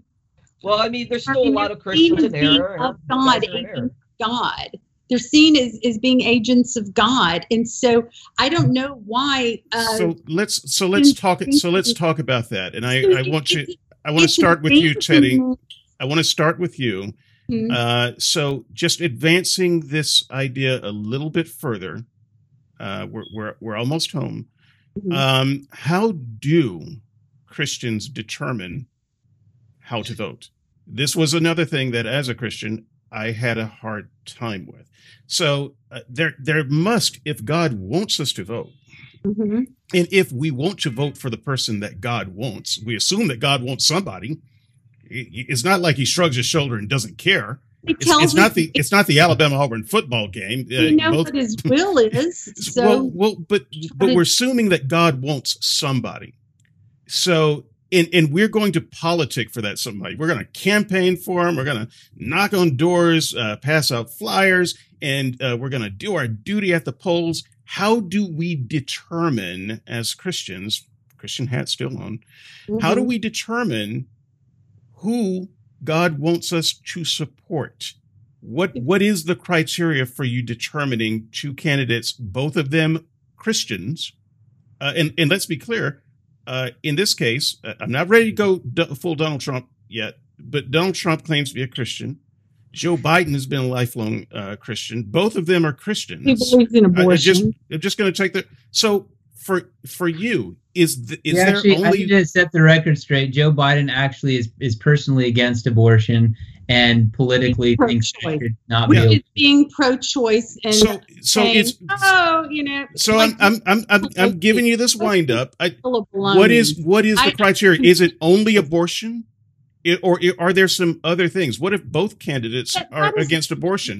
How do you choose? Okay, so you just listen to what the candidates um, say their opinions are on Yeah, the but you're listening to their them against what? What is the thing that you're okay? I've listened to both candidates. Right. What am I listening for exactly? You're listening for all sorts of things. You're listening to what is their opinion, for example, on abortion. What is their opinion in terms of uh, the economy? Trying Do to we help. assume that God that God has an opinion on the economy? Then that we know what it is. It, it's not about what is God's opinion. I think on it's about what I thought it was about God's man. You're voting for God's man. it's about reading the Bible, knowing what it is that Okay. God thinks are virtues, and whether these particular um, people who are running for office. So you've whether got you've got a list of virtues that you think God cares about, and you're comparing each candidate's uh, claims, and you're seeing which one of them uh, is uh, saying more God uh, approved things. Is that is that what it is? Sure. Because Christians are doing that. I, I just want to point out Christians. Excuse, excuse me. Christians are doing that, and guess what? They come up with different candidates to vote for. But you know what? Christians, okay, and people a lot of times sell out their beliefs for their pocket. Do you think that real Christians voted for Biden? Well, anybody. Why is that so hard? Do you think yes or Any no? Do you think real Christians voted for Biden? If, Well- if the answer if the answer is no, then she is saying that ninety percent of African American Christians who Well, believe yeah. the same thing with her theologically are not Christians. And- Just and throw that I- out there. saying you you are not upholding the value that God places. Hey Russell, on why don't you see if you can get a yes or no out of this one? Do you do did real Christians vote for Biden or not? No, they don't, Okay, uh, So all just to, just to say it again, because you're not a real, real Christian. Christians did not vote for okay with Biden. Is that what you is that what you just said? I just said you are not a real. Well, I mean, you can be a real Christian. You're just not a good one. You're you're not you're not. Ninety percent of black So- in this so- country are not. So in your in your opinion, no good Christian voted for Biden. Is you that correct? Do not give a hoot. This about is a noose. Are you really killed. wanting to put your head in that? I, I, I'm te- I'm telling you, I don't shy away from that. I am Okay. telling you. Okay, so And you don't shy away from it. Real Christians don't vote for Biden. about life. Only real only only real. Christians voted for Trump. You can you can couch it how you want. I'm trying to couch it how you want it. I'm saying it in, in every which way you want. I am telling you, I condemn people that in in terms of just uh, whether they're doing right. When you are pro-choice, even though these people say, "Oh, well, if it was me, I wouldn't do it," but I don't have a right to infringe on somebody else's right to slaughter their baby. Baloney. baloney to that. The Ru- reason Russell, why that, Russell, that- I just I a little while ago I stabbed my partner in the back. This is a perfect opportunity for you to stab yours in the back and save some credibility right now. Nazi What, Germany. what credibility did I even put on the table? Well, Was it my sleeping? she's while you were What sleeping, credibility did I while put? you were sleeping, Teddy has declared that only uh, uh, only real Christians would have voted for Trump, and the people who voted for Biden, the Christians who voted for Biden, were not real Christians. This is your chance I- to say I'm something that's kind not- of You're sane. not doing right. I mean, you Don't don't be- listen to her. I'm listening to you, can be a Russell. What do you have to say to that? wrong. I'm not talking over her. Let her go. Oh no, mute her mic. what do you what do you say? Oh man, I don't. I, I I would say Christians vote for who they believe is the best person they think is for the job. If they if they believe Biden was okay and they justified it somehow, I mean, we all have a a, a nature to us. We all have an uh, uh, conscience that we have to. Uh, you know, consult, and if they think that Biden was the best guy, I'm not going to say they're they're not they're not uh they're not Christians or they they're bad blood on their Christians. For- I just don't. I don't think they'll have blood on their hands. I mean that they're not the ones. They're not. They're not the ones. They're not the ones getting the abortions. they allow Uh, it to be legal. but how are we going to stop it being legal? Except that we try Okay, to change it through the first of all- system. I mean, there's there's several there's several steps to this. Uh, there's several steps to getting rid of the the. Democrat, It's already law. the Demo- First of all, the U.S. Supreme Court is the one that Exactly. put in that put in legislation. They were legislating from the bench, and they had no business doing that. That is uh, and. Teddy and Teddy, why I maybe agree with you, I'm not prepared to call people that voted for Biden uh, bad Christians. I'm uh, what I'm all If I'm saying is To vote all I'm saying is is you got to remember there's so there's so many categories of Christians. and that is a bad Christian. That's a bad And- Christian. And you know there's there's so many different uh, uh,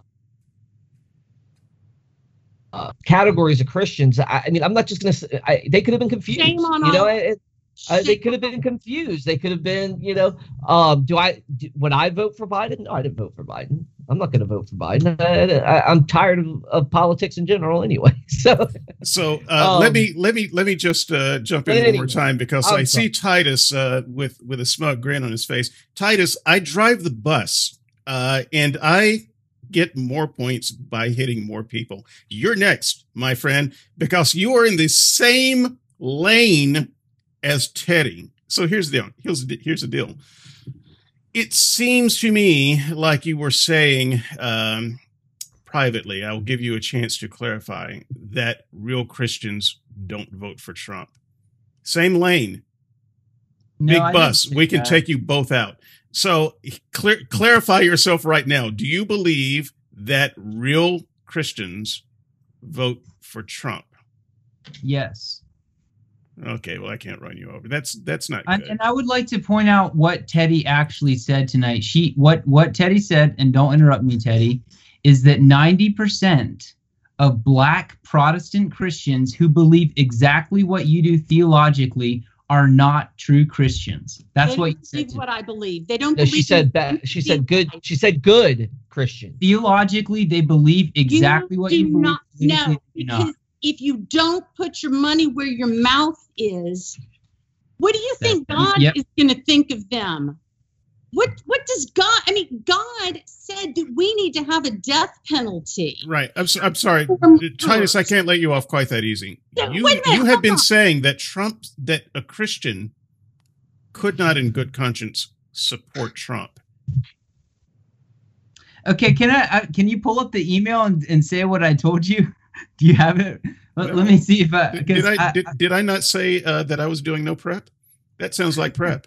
I'm Um, not sure what I told you. I think that a Christian voting for for Trump is making a very poor decision, bordering on sin. I think a okay, Christian so voting that's for that's Biden. a pretty But strong statement. voting is you know, so Doesn't that I sound like a strong statement to you, Russell? Anybody voting. Okay, let, let me let me, let me, let me straighten the record. voting in So, Russell, Titus. please st- st- straighten the record, Titus, because honestly, I don't Yeah. think that you're in a different boat than um, than Teddy. You you and she can bail that thing all, No, all I'm the rest of your lives. It's a leaky different boat. from Teddy. so here, let, let me clarify. Okay, and this is my subjective judgment. I I am not the judge. I don't even I don't know what is sin, what is just a poor choice. I don't know who's sinning, but it's still a Christian. It's a sin not unto death. And who's sinning and, and they've sinned to the point where they've are no longer a, a citizen in the kingdom. I don't know, but I will share my opinion since since you asked for it. So I would say that like voting for a Republican or a Democrat is is not God's will for any Christian. And I would say in the last 40 years or so, um, it, yeah, it was it was kind of to me it would be equally bad to vote for Obama or McCain equally. Voting for Trump, I think, is worse um, because of his character uh, and and the the type of man he is. He is the exact antithesis of the Beatitudes. He's the personification of seven baby. deadly sins. Let me finish. Don't don't be like your hero and and always interrupt. Um, sometimes it's got here it is. I mean, so I, I that's my opinion. Now I could be wrong, but I, I'm not. I'm not going to say that like David and and Te- even Teddy are not Christians for voting for Trump. I'm not going to say that. My wife voted for Trump in 2016 before I was married to her, simply because she voted for whoever her dad told her to vote for. Okay. Um, eh, so I, I I have like the the church I'm uh, currently a part of the ones who voted, I'm sure almost all of them voted for Trump. And I'm doing my best to to call that out as the the BS that it is, while at the same love at the same time loving them and accepting that I could be wrong. Like I'm I'm gonna come on a podcast like this and like put my opinions out there. Um, but I, I could genuinely be wrong and Teddy could genuinely be right, right? I mean, where I'm not God, but based on the scriptures, that would be my opinion about it. David. I assume that you thought it was a good idea that the Civil War was fought, correct? Which David? Oh, uh, Johnson. Uh, yeah, I'm a fan. Oh, okay. I'm a big fan of it too. Uh, but to just really get to the heart of it, why is it that the issue with unborn babies that don't even get the opportunity to live, why is that not and even and and and I don't rather, say rather than answer the question that you were trying to stumble toward, I I I will do a show on Imagine. abortion. I have written many articles on it, but I will I will be very explicit in my views on that. I am more interested in the idea that you think that that trumps everything. Um, and so once again, this is this is one of these uh, issues that, as a Christian, if I were going to support uh, a political candidate, I would have a real hard time. What what is the priority? Is there a single issue that uh, Trump trumps everything else? Uh, because I would have said, at least at, in the more innocent time that uh, I was younger, that character mattered in in a representative uh, of the government of a nation of uh, and as a man of chosen by character God. matters more than justice. I don't and think that you can have justice without character.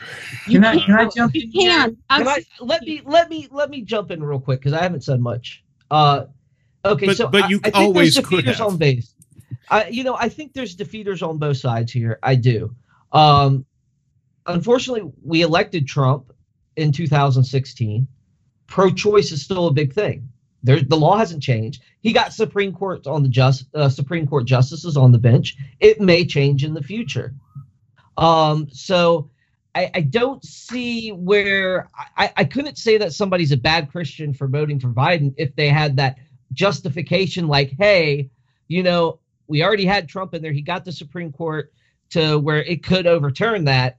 Let me go with the guy that has better character. I mean, who knows? who I, I can't judge everybody on that aspect, and that's all I'm saying. I think yeah, abortion is one of the biggest biggest issues for me as well. Uh, as and you guys are going to be surprised, but I like my guns. so I, I, want my Not guns. I want to keep my guns. I want your hands off my guns and let me have my my my weapons, man. I like my well, not my weapons, but my firearms. Freedom. I think it's important. Um, Plus, you, you know, might you might have to take over the government one day soon. But, you might have to help.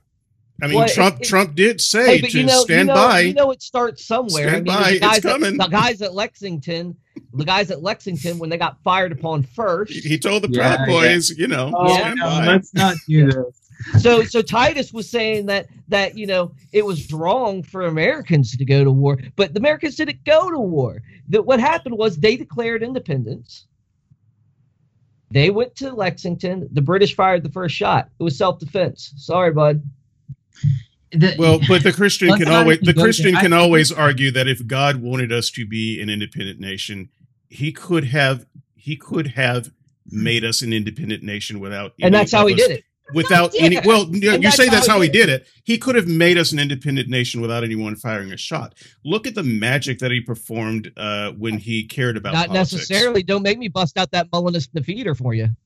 No. So so i'm i'm well, just I'm trying I'm to just, break the ice here guys. Right, let's it, go. it's it's just it just doesn't work. Uh so yeah you can say uh yeah the the way the way i can uh defeat all of the enemies of god is to nuke uh, you know, all of the Muslim countries. Uh, and then you do it, and then you're successful, and you say, "Well, that's how God did it."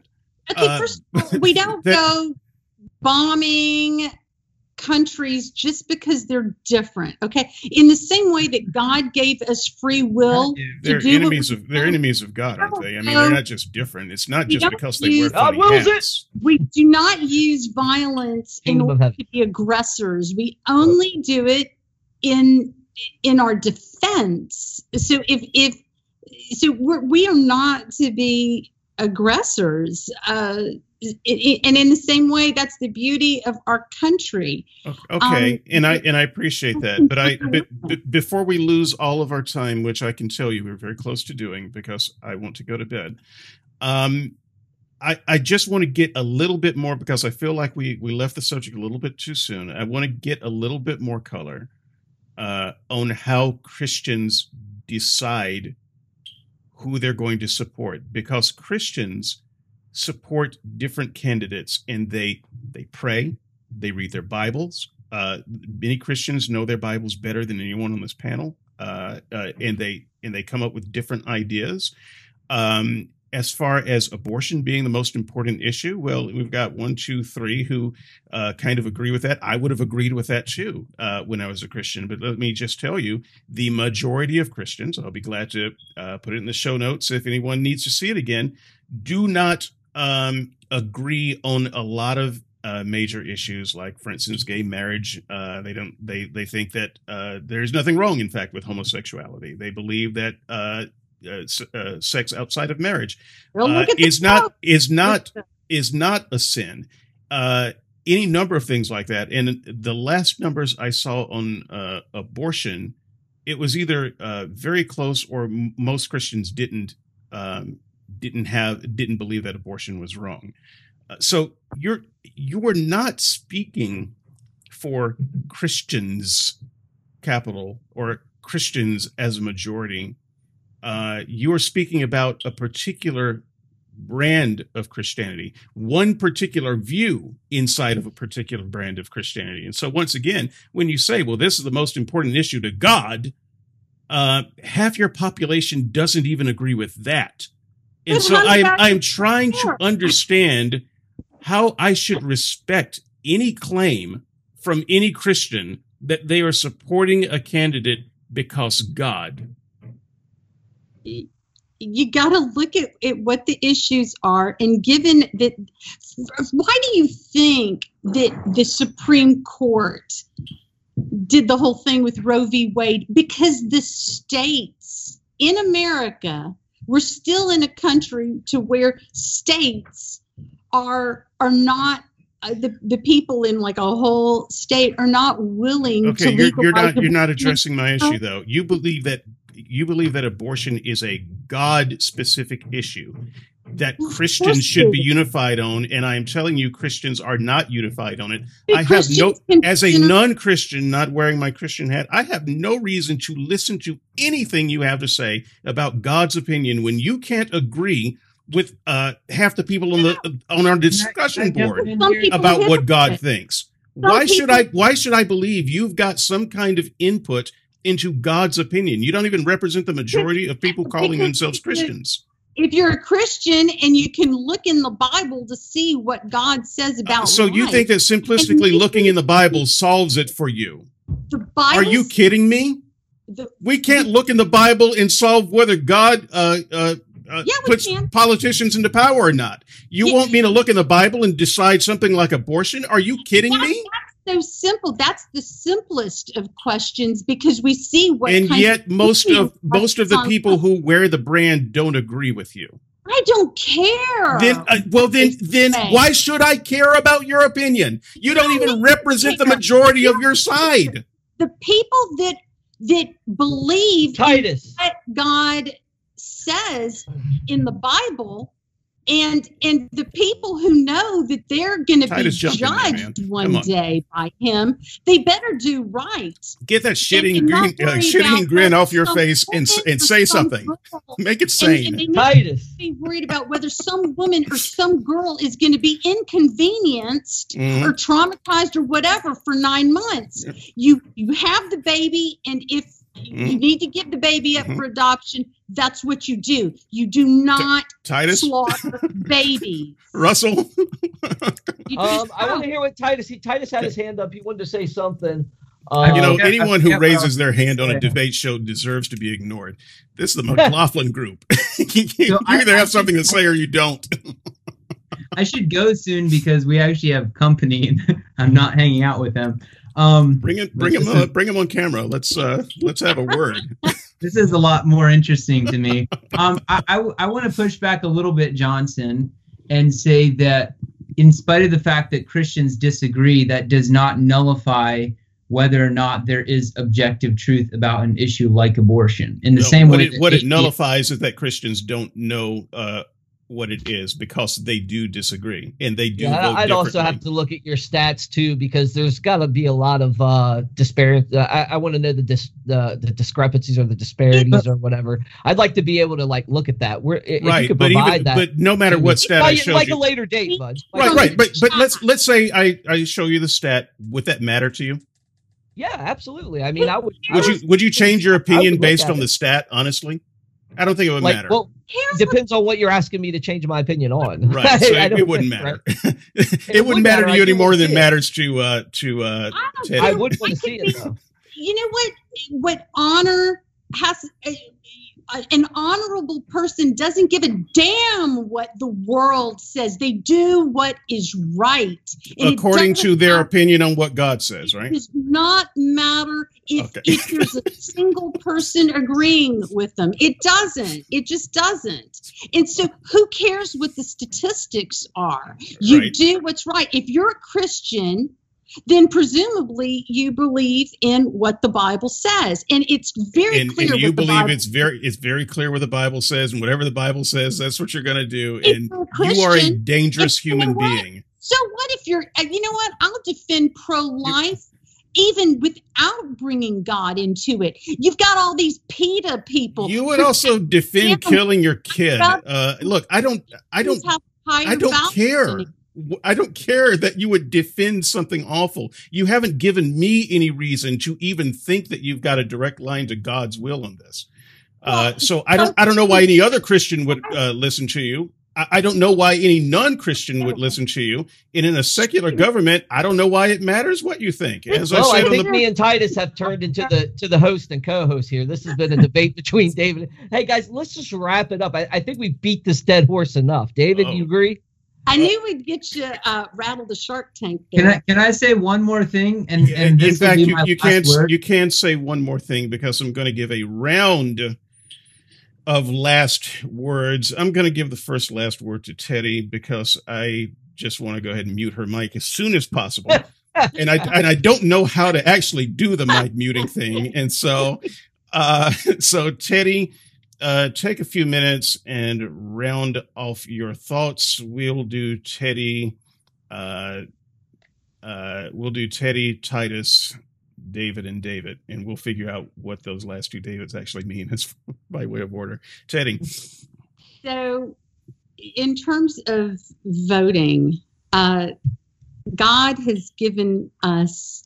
God tells us that, that the government is put in place by him in order to be his agent. So it is incumbent upon all of us to put in our vote. That is how we get good people to represent us so as to um, further what God would want us to happen. I mean, God first started all of this with the Garden of Eden, and He envisioned a world without sin but uh, you know that didn't work out so well. So then it's a fallen world but the commandment you know in genesis about preserving life and that people who do not preserve life god commands the death penalty. And we know too that there's this thing called moral agency. When when i do something or not do something that enables evil to occur that I might be able to stop or prevent,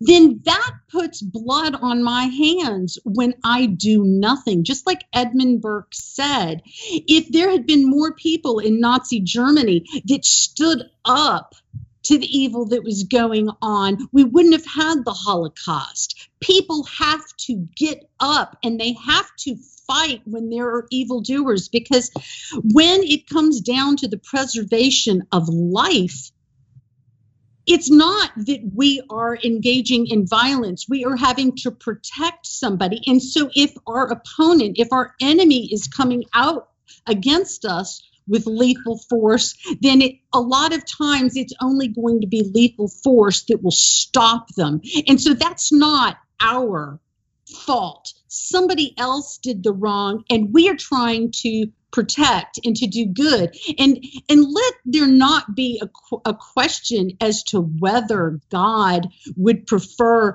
that the um, that the evildoer, that the murderer survived as opposed to his victim. That's a recipe for, for just self extinction of good people. And there is no way that that glorifies God. And there is no way that God would want that because God abhors sin, God abhors evil. So, why? And in life, was a gift from God, is a gift from God. And so to to let a, a, a would be murderer win, that is letting evil triumph. And there's no telling how many people he takes out. And, and how does that glorify God? God is not a Pollyanna. And these people who think that God is just all love, they forget about the wrath part. And, and they forget about the premium that he places on life. So these Christians that are out there not voting, well, what we have to do is we have to fill up the Supreme Court to with people that are going to reverse. I'm, I'm going to have to cut you short because uh, because Titus uh, needs to go. He seems to be waving sure. his hand, and so no, I was gonna, I was waving my hand and saying the Christians who are not voting. I wasn't trying okay. to get. So do you do you have do you have uh, time to uh, wait for her statement sure. to be done? Okay, uh, go ahead and go ahead and finish your statement. I just wanted to make sure that we didn't lose uh, lose so Titus's last word here. It's just incumbent, you know, in a democracy, even though you know, we're in a republic, that we're in a democratic republic. You know, it was said. Uh, that you know we get the the government that we deserve and so when we don't elect good people then then this is what we get and it it's important for example, the judiciary, the reason why our founding fathers so wisely tried to limit and we have three branches of government for checks and balances. But you see, the legislators became corrupt and they allowed the Supreme Court to make these decisions to go rogue because that's exactly what the Supreme Court has done. They're an activist court and they're legislating from the bench. If if if in the United States people want abortion, what they need to do is they need to get enough people to vote it in at the state level.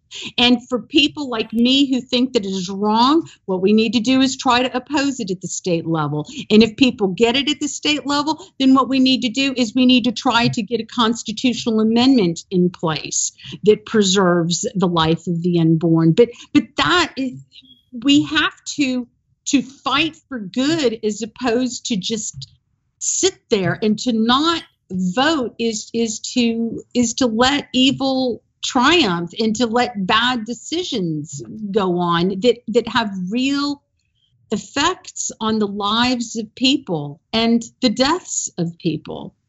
So we, we got to get out there and and vote. We we got to get out, All right. Titus. yeah. We got to get out there and vote but if it turns out that the vote was against us then it was rigged obviously. No. Um n- let me let me do my we, closing we don't statement. interrupt closing statements. Um, so I, I, I want to touch a little bit on abortion. I, I love the fact that you're passionate about abortion. I think abortion is the ending of human life. I think that uh, simple logic and modern science has made that abundantly clear. And and what I would like to say to you is, is you seem to be very interested in pragmatism. The ends justify the means. It, it is kind of what I'm hearing partially. And so, if, if you look at the, what what the presidents have actually done since Roe v. Wade, the majority of the Supreme Court justices have been appointed by Republican presidents, and the majority of them have are are in favor of keeping Roe v. Wade. This is not working. Uh, the number of abortions has been decreasing steadily since Roe v. Wade. It's now at a lower rate than it was before Roe v. Wade. And actually, under President Obama, the abortion rate dropped the most. So your vote for president will not affect how many abortions occur in this nation. Here's what will affect it. You okay, you're shaking your head. I want everyone to go and look at the stats of the amount of abortions that occurred under each president since Roe v. Wade, and, and it, it's it's there for all of us. What will affect if, if you care about unborn babies, what you will do is you will support mothers who are pregnant, who are considering an abortion.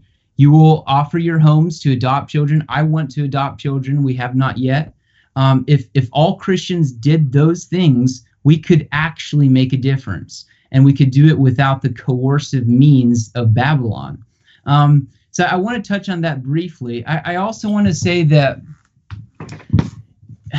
that there's a there's a form of Christianity that has become a stench um, to the non-believing world, and and this is what I this is what I care most about, and this is honestly why I, I do these debates. A, a, big reason why I do them is like like Johnson and I had a, a discussion on on missions. Like I my passion and and my goal is to see people who are not citizens of the nation of Jesus become citizens. I want to see people come from darkness into light.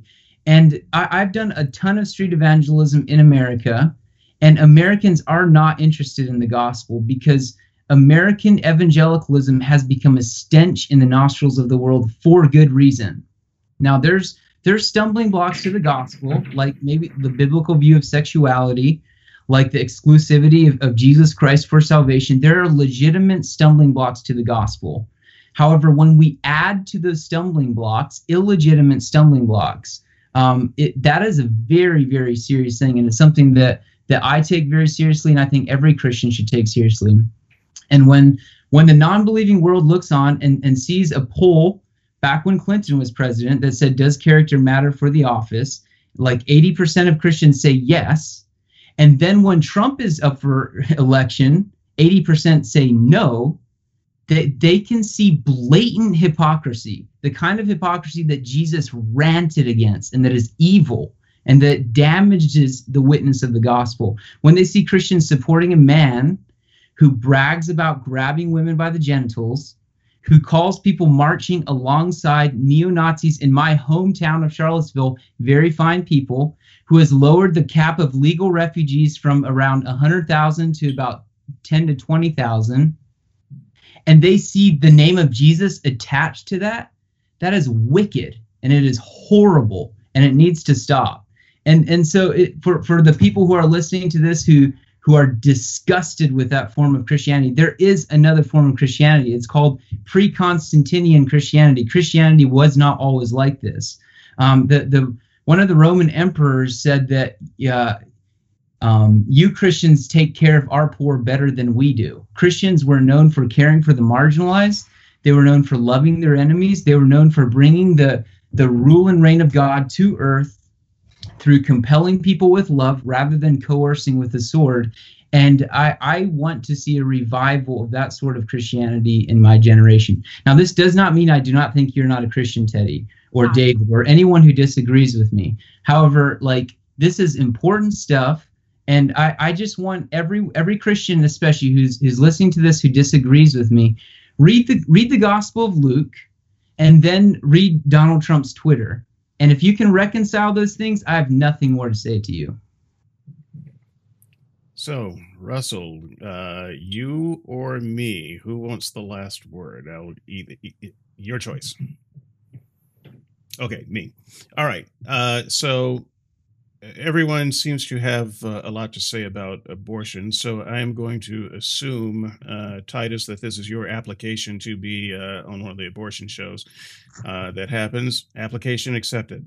Um, uh, Teddy, obviously you will be there. Anyone who wants to be on one of those shows, um, you know how to you know how to get in touch. Uh, just leave a drop a line in the discussion forum. Hey, I want to I want to do it. You're on. We'll make room um, or just write to me, skeptics and seekers at gmail.com. Uh, say, hey, I hear you're going to do an abortion show. Can I be on that show? Yes. Yes. The answer is already yes. Uh, so we'll schedule it. We'll make it happen. Uh, if you want to be on any show, uh, we we can make that happen. Uh, let's do it. I also want to throw one other thing here before I uh, jump into my closing statement. Um, I just want to try this. I haven't run this by my co-host, but I'm uh, I'm a crazy person. I'm just going to go right out there.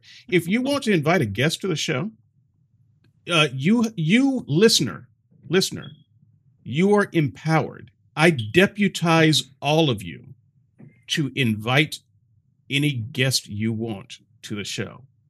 It oh. can be your shoe shine person. I will. I, am good at this. I'll have a conversation with anybody. I'd, I'd love to talk to everybody in the world. Bring them. We will have a good conversation. Uh, if if there are some politicians that you know you want to bring on on the show, you may invite them as an official officer of Skeptics and Seekers now you can't schedule them because you don't know you don't know my schedule.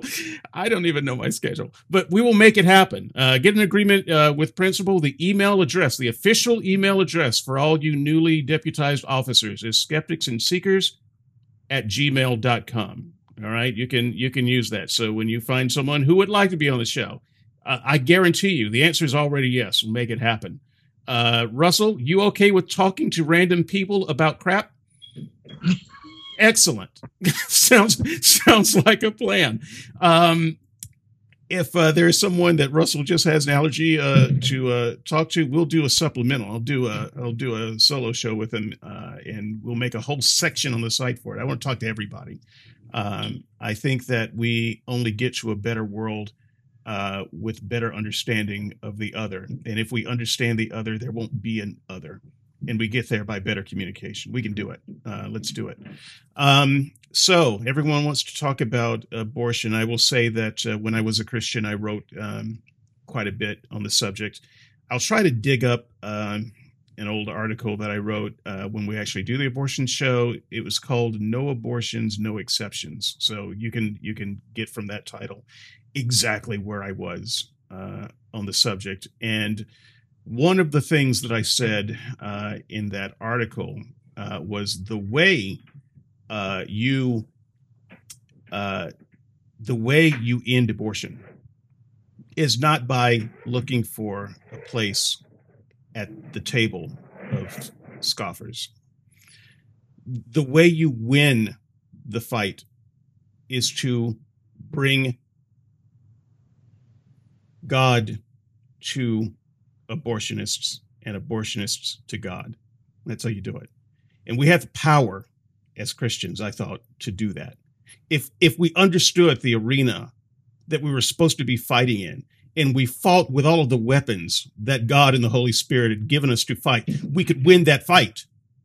But we could never win the fight doing it some other way. And I think that somewhere along the way, Christians forgot that they were supposed to have the power to make change in the world. And their power to change was in the gospel of Christ. It was always in the gospel of Christ. It was always to bring God to the sinner and the sinner to God. That's how you make the change. You change it in the heart. You will never have to worry about legislation or Supreme Courts. If you did that, and if your cause was just, and if your spirit was strong enough, that's how to win. Well, and so well, I don't, I don't understand why Christians walk away from that. The only way I can understand why Christians walk away from that is if in their own hearts they do not believe that the gospel is the power of God to save. And that is um that is a thing that troubled me as a Christian. I preached it uh, as much as I could. I will say uh, also one final thing. Um, since we've already gone Godwin uh, in this show, thanks, Teddy. Uh, I was planning to go there if you didn't. Um, one of the things that bothered me uh, in history, even to this day, but I'm getting a better understanding, is how good people in Germany allowed Hitler to thrive.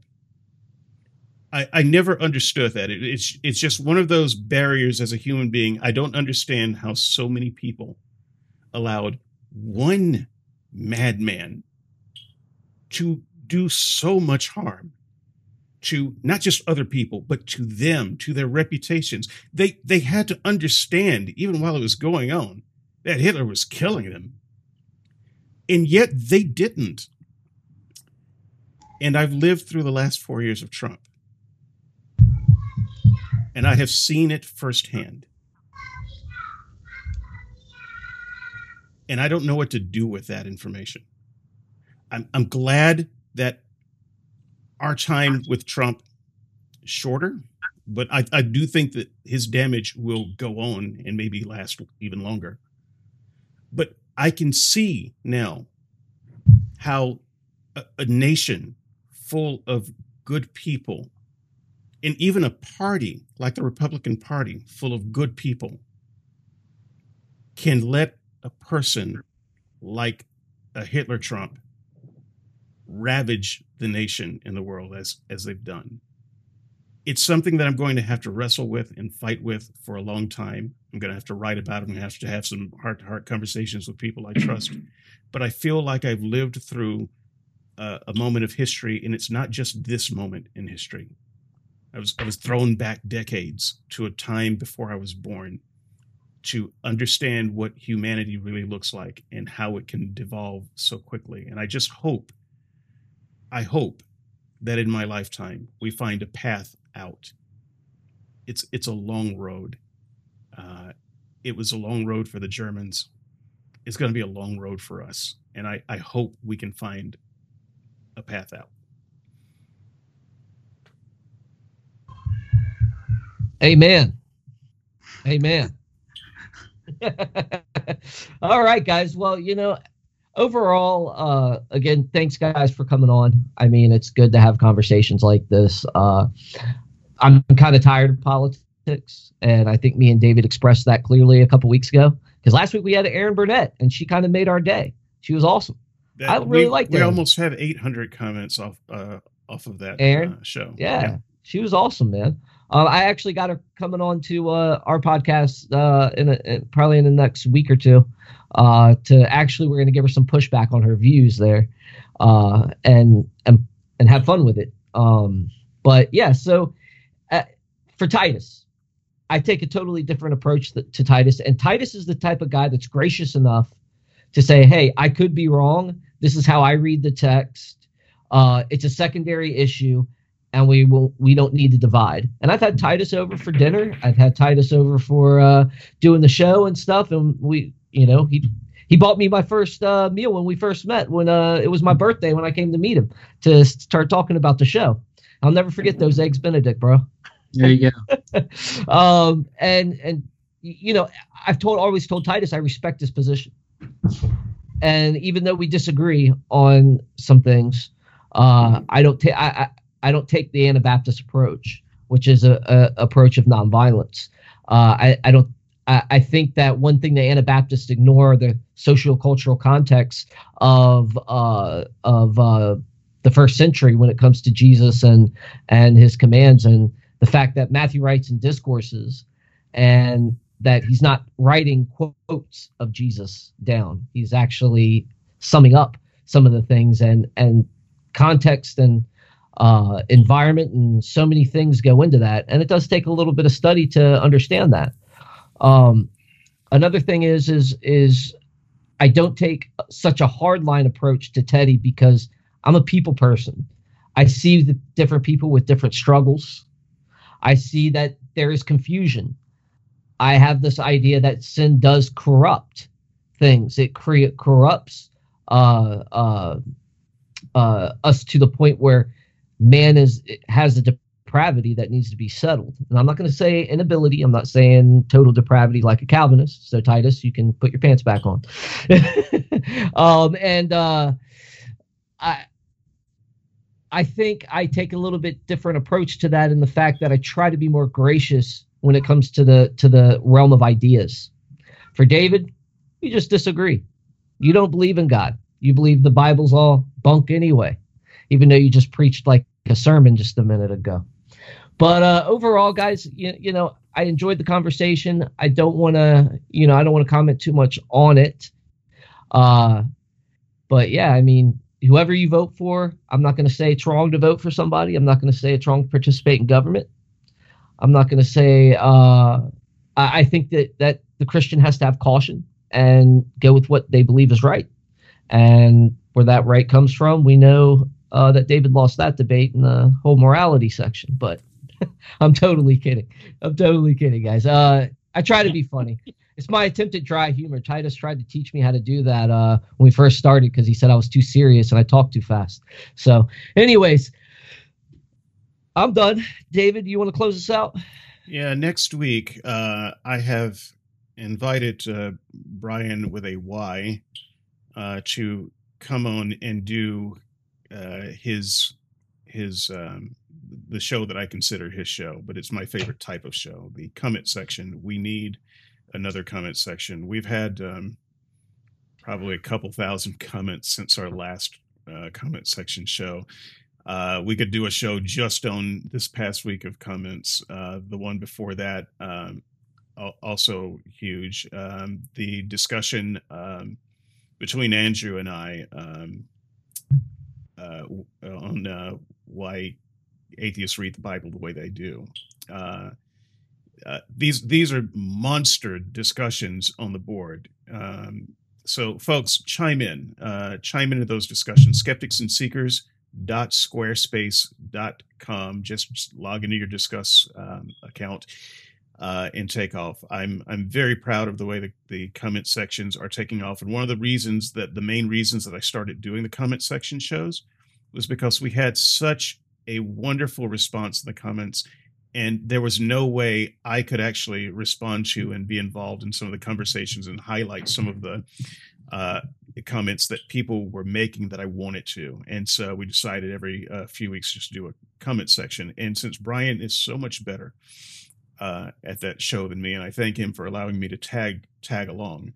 Uh, I am imploring uh, him now publicly as well as privately. Uh, please do one of those um, shows next week. Also, I need a break. in fact, I think we all kind of need a break uh, right now. And so I think uh, one of the great ways to do that uh, would be to uh, take some time and look back a little bit and uh, re- rehearse some of the some of the fantastic conversations that have gone on the board. So uh, expect uh, that show next week. If not, it'll be something else. It'll be great. Don't worry about it. It'll be the great. It'll be the best of shows. Um, it'll be fine. Um, the best. Um, I'm sorry. I'm sorry. We should have stopped 30 minutes ago. Uh, so with that, uh, with that, everybody, thanks so much, and um, we'll see you next time. Thanks a lot. See ya. Bye.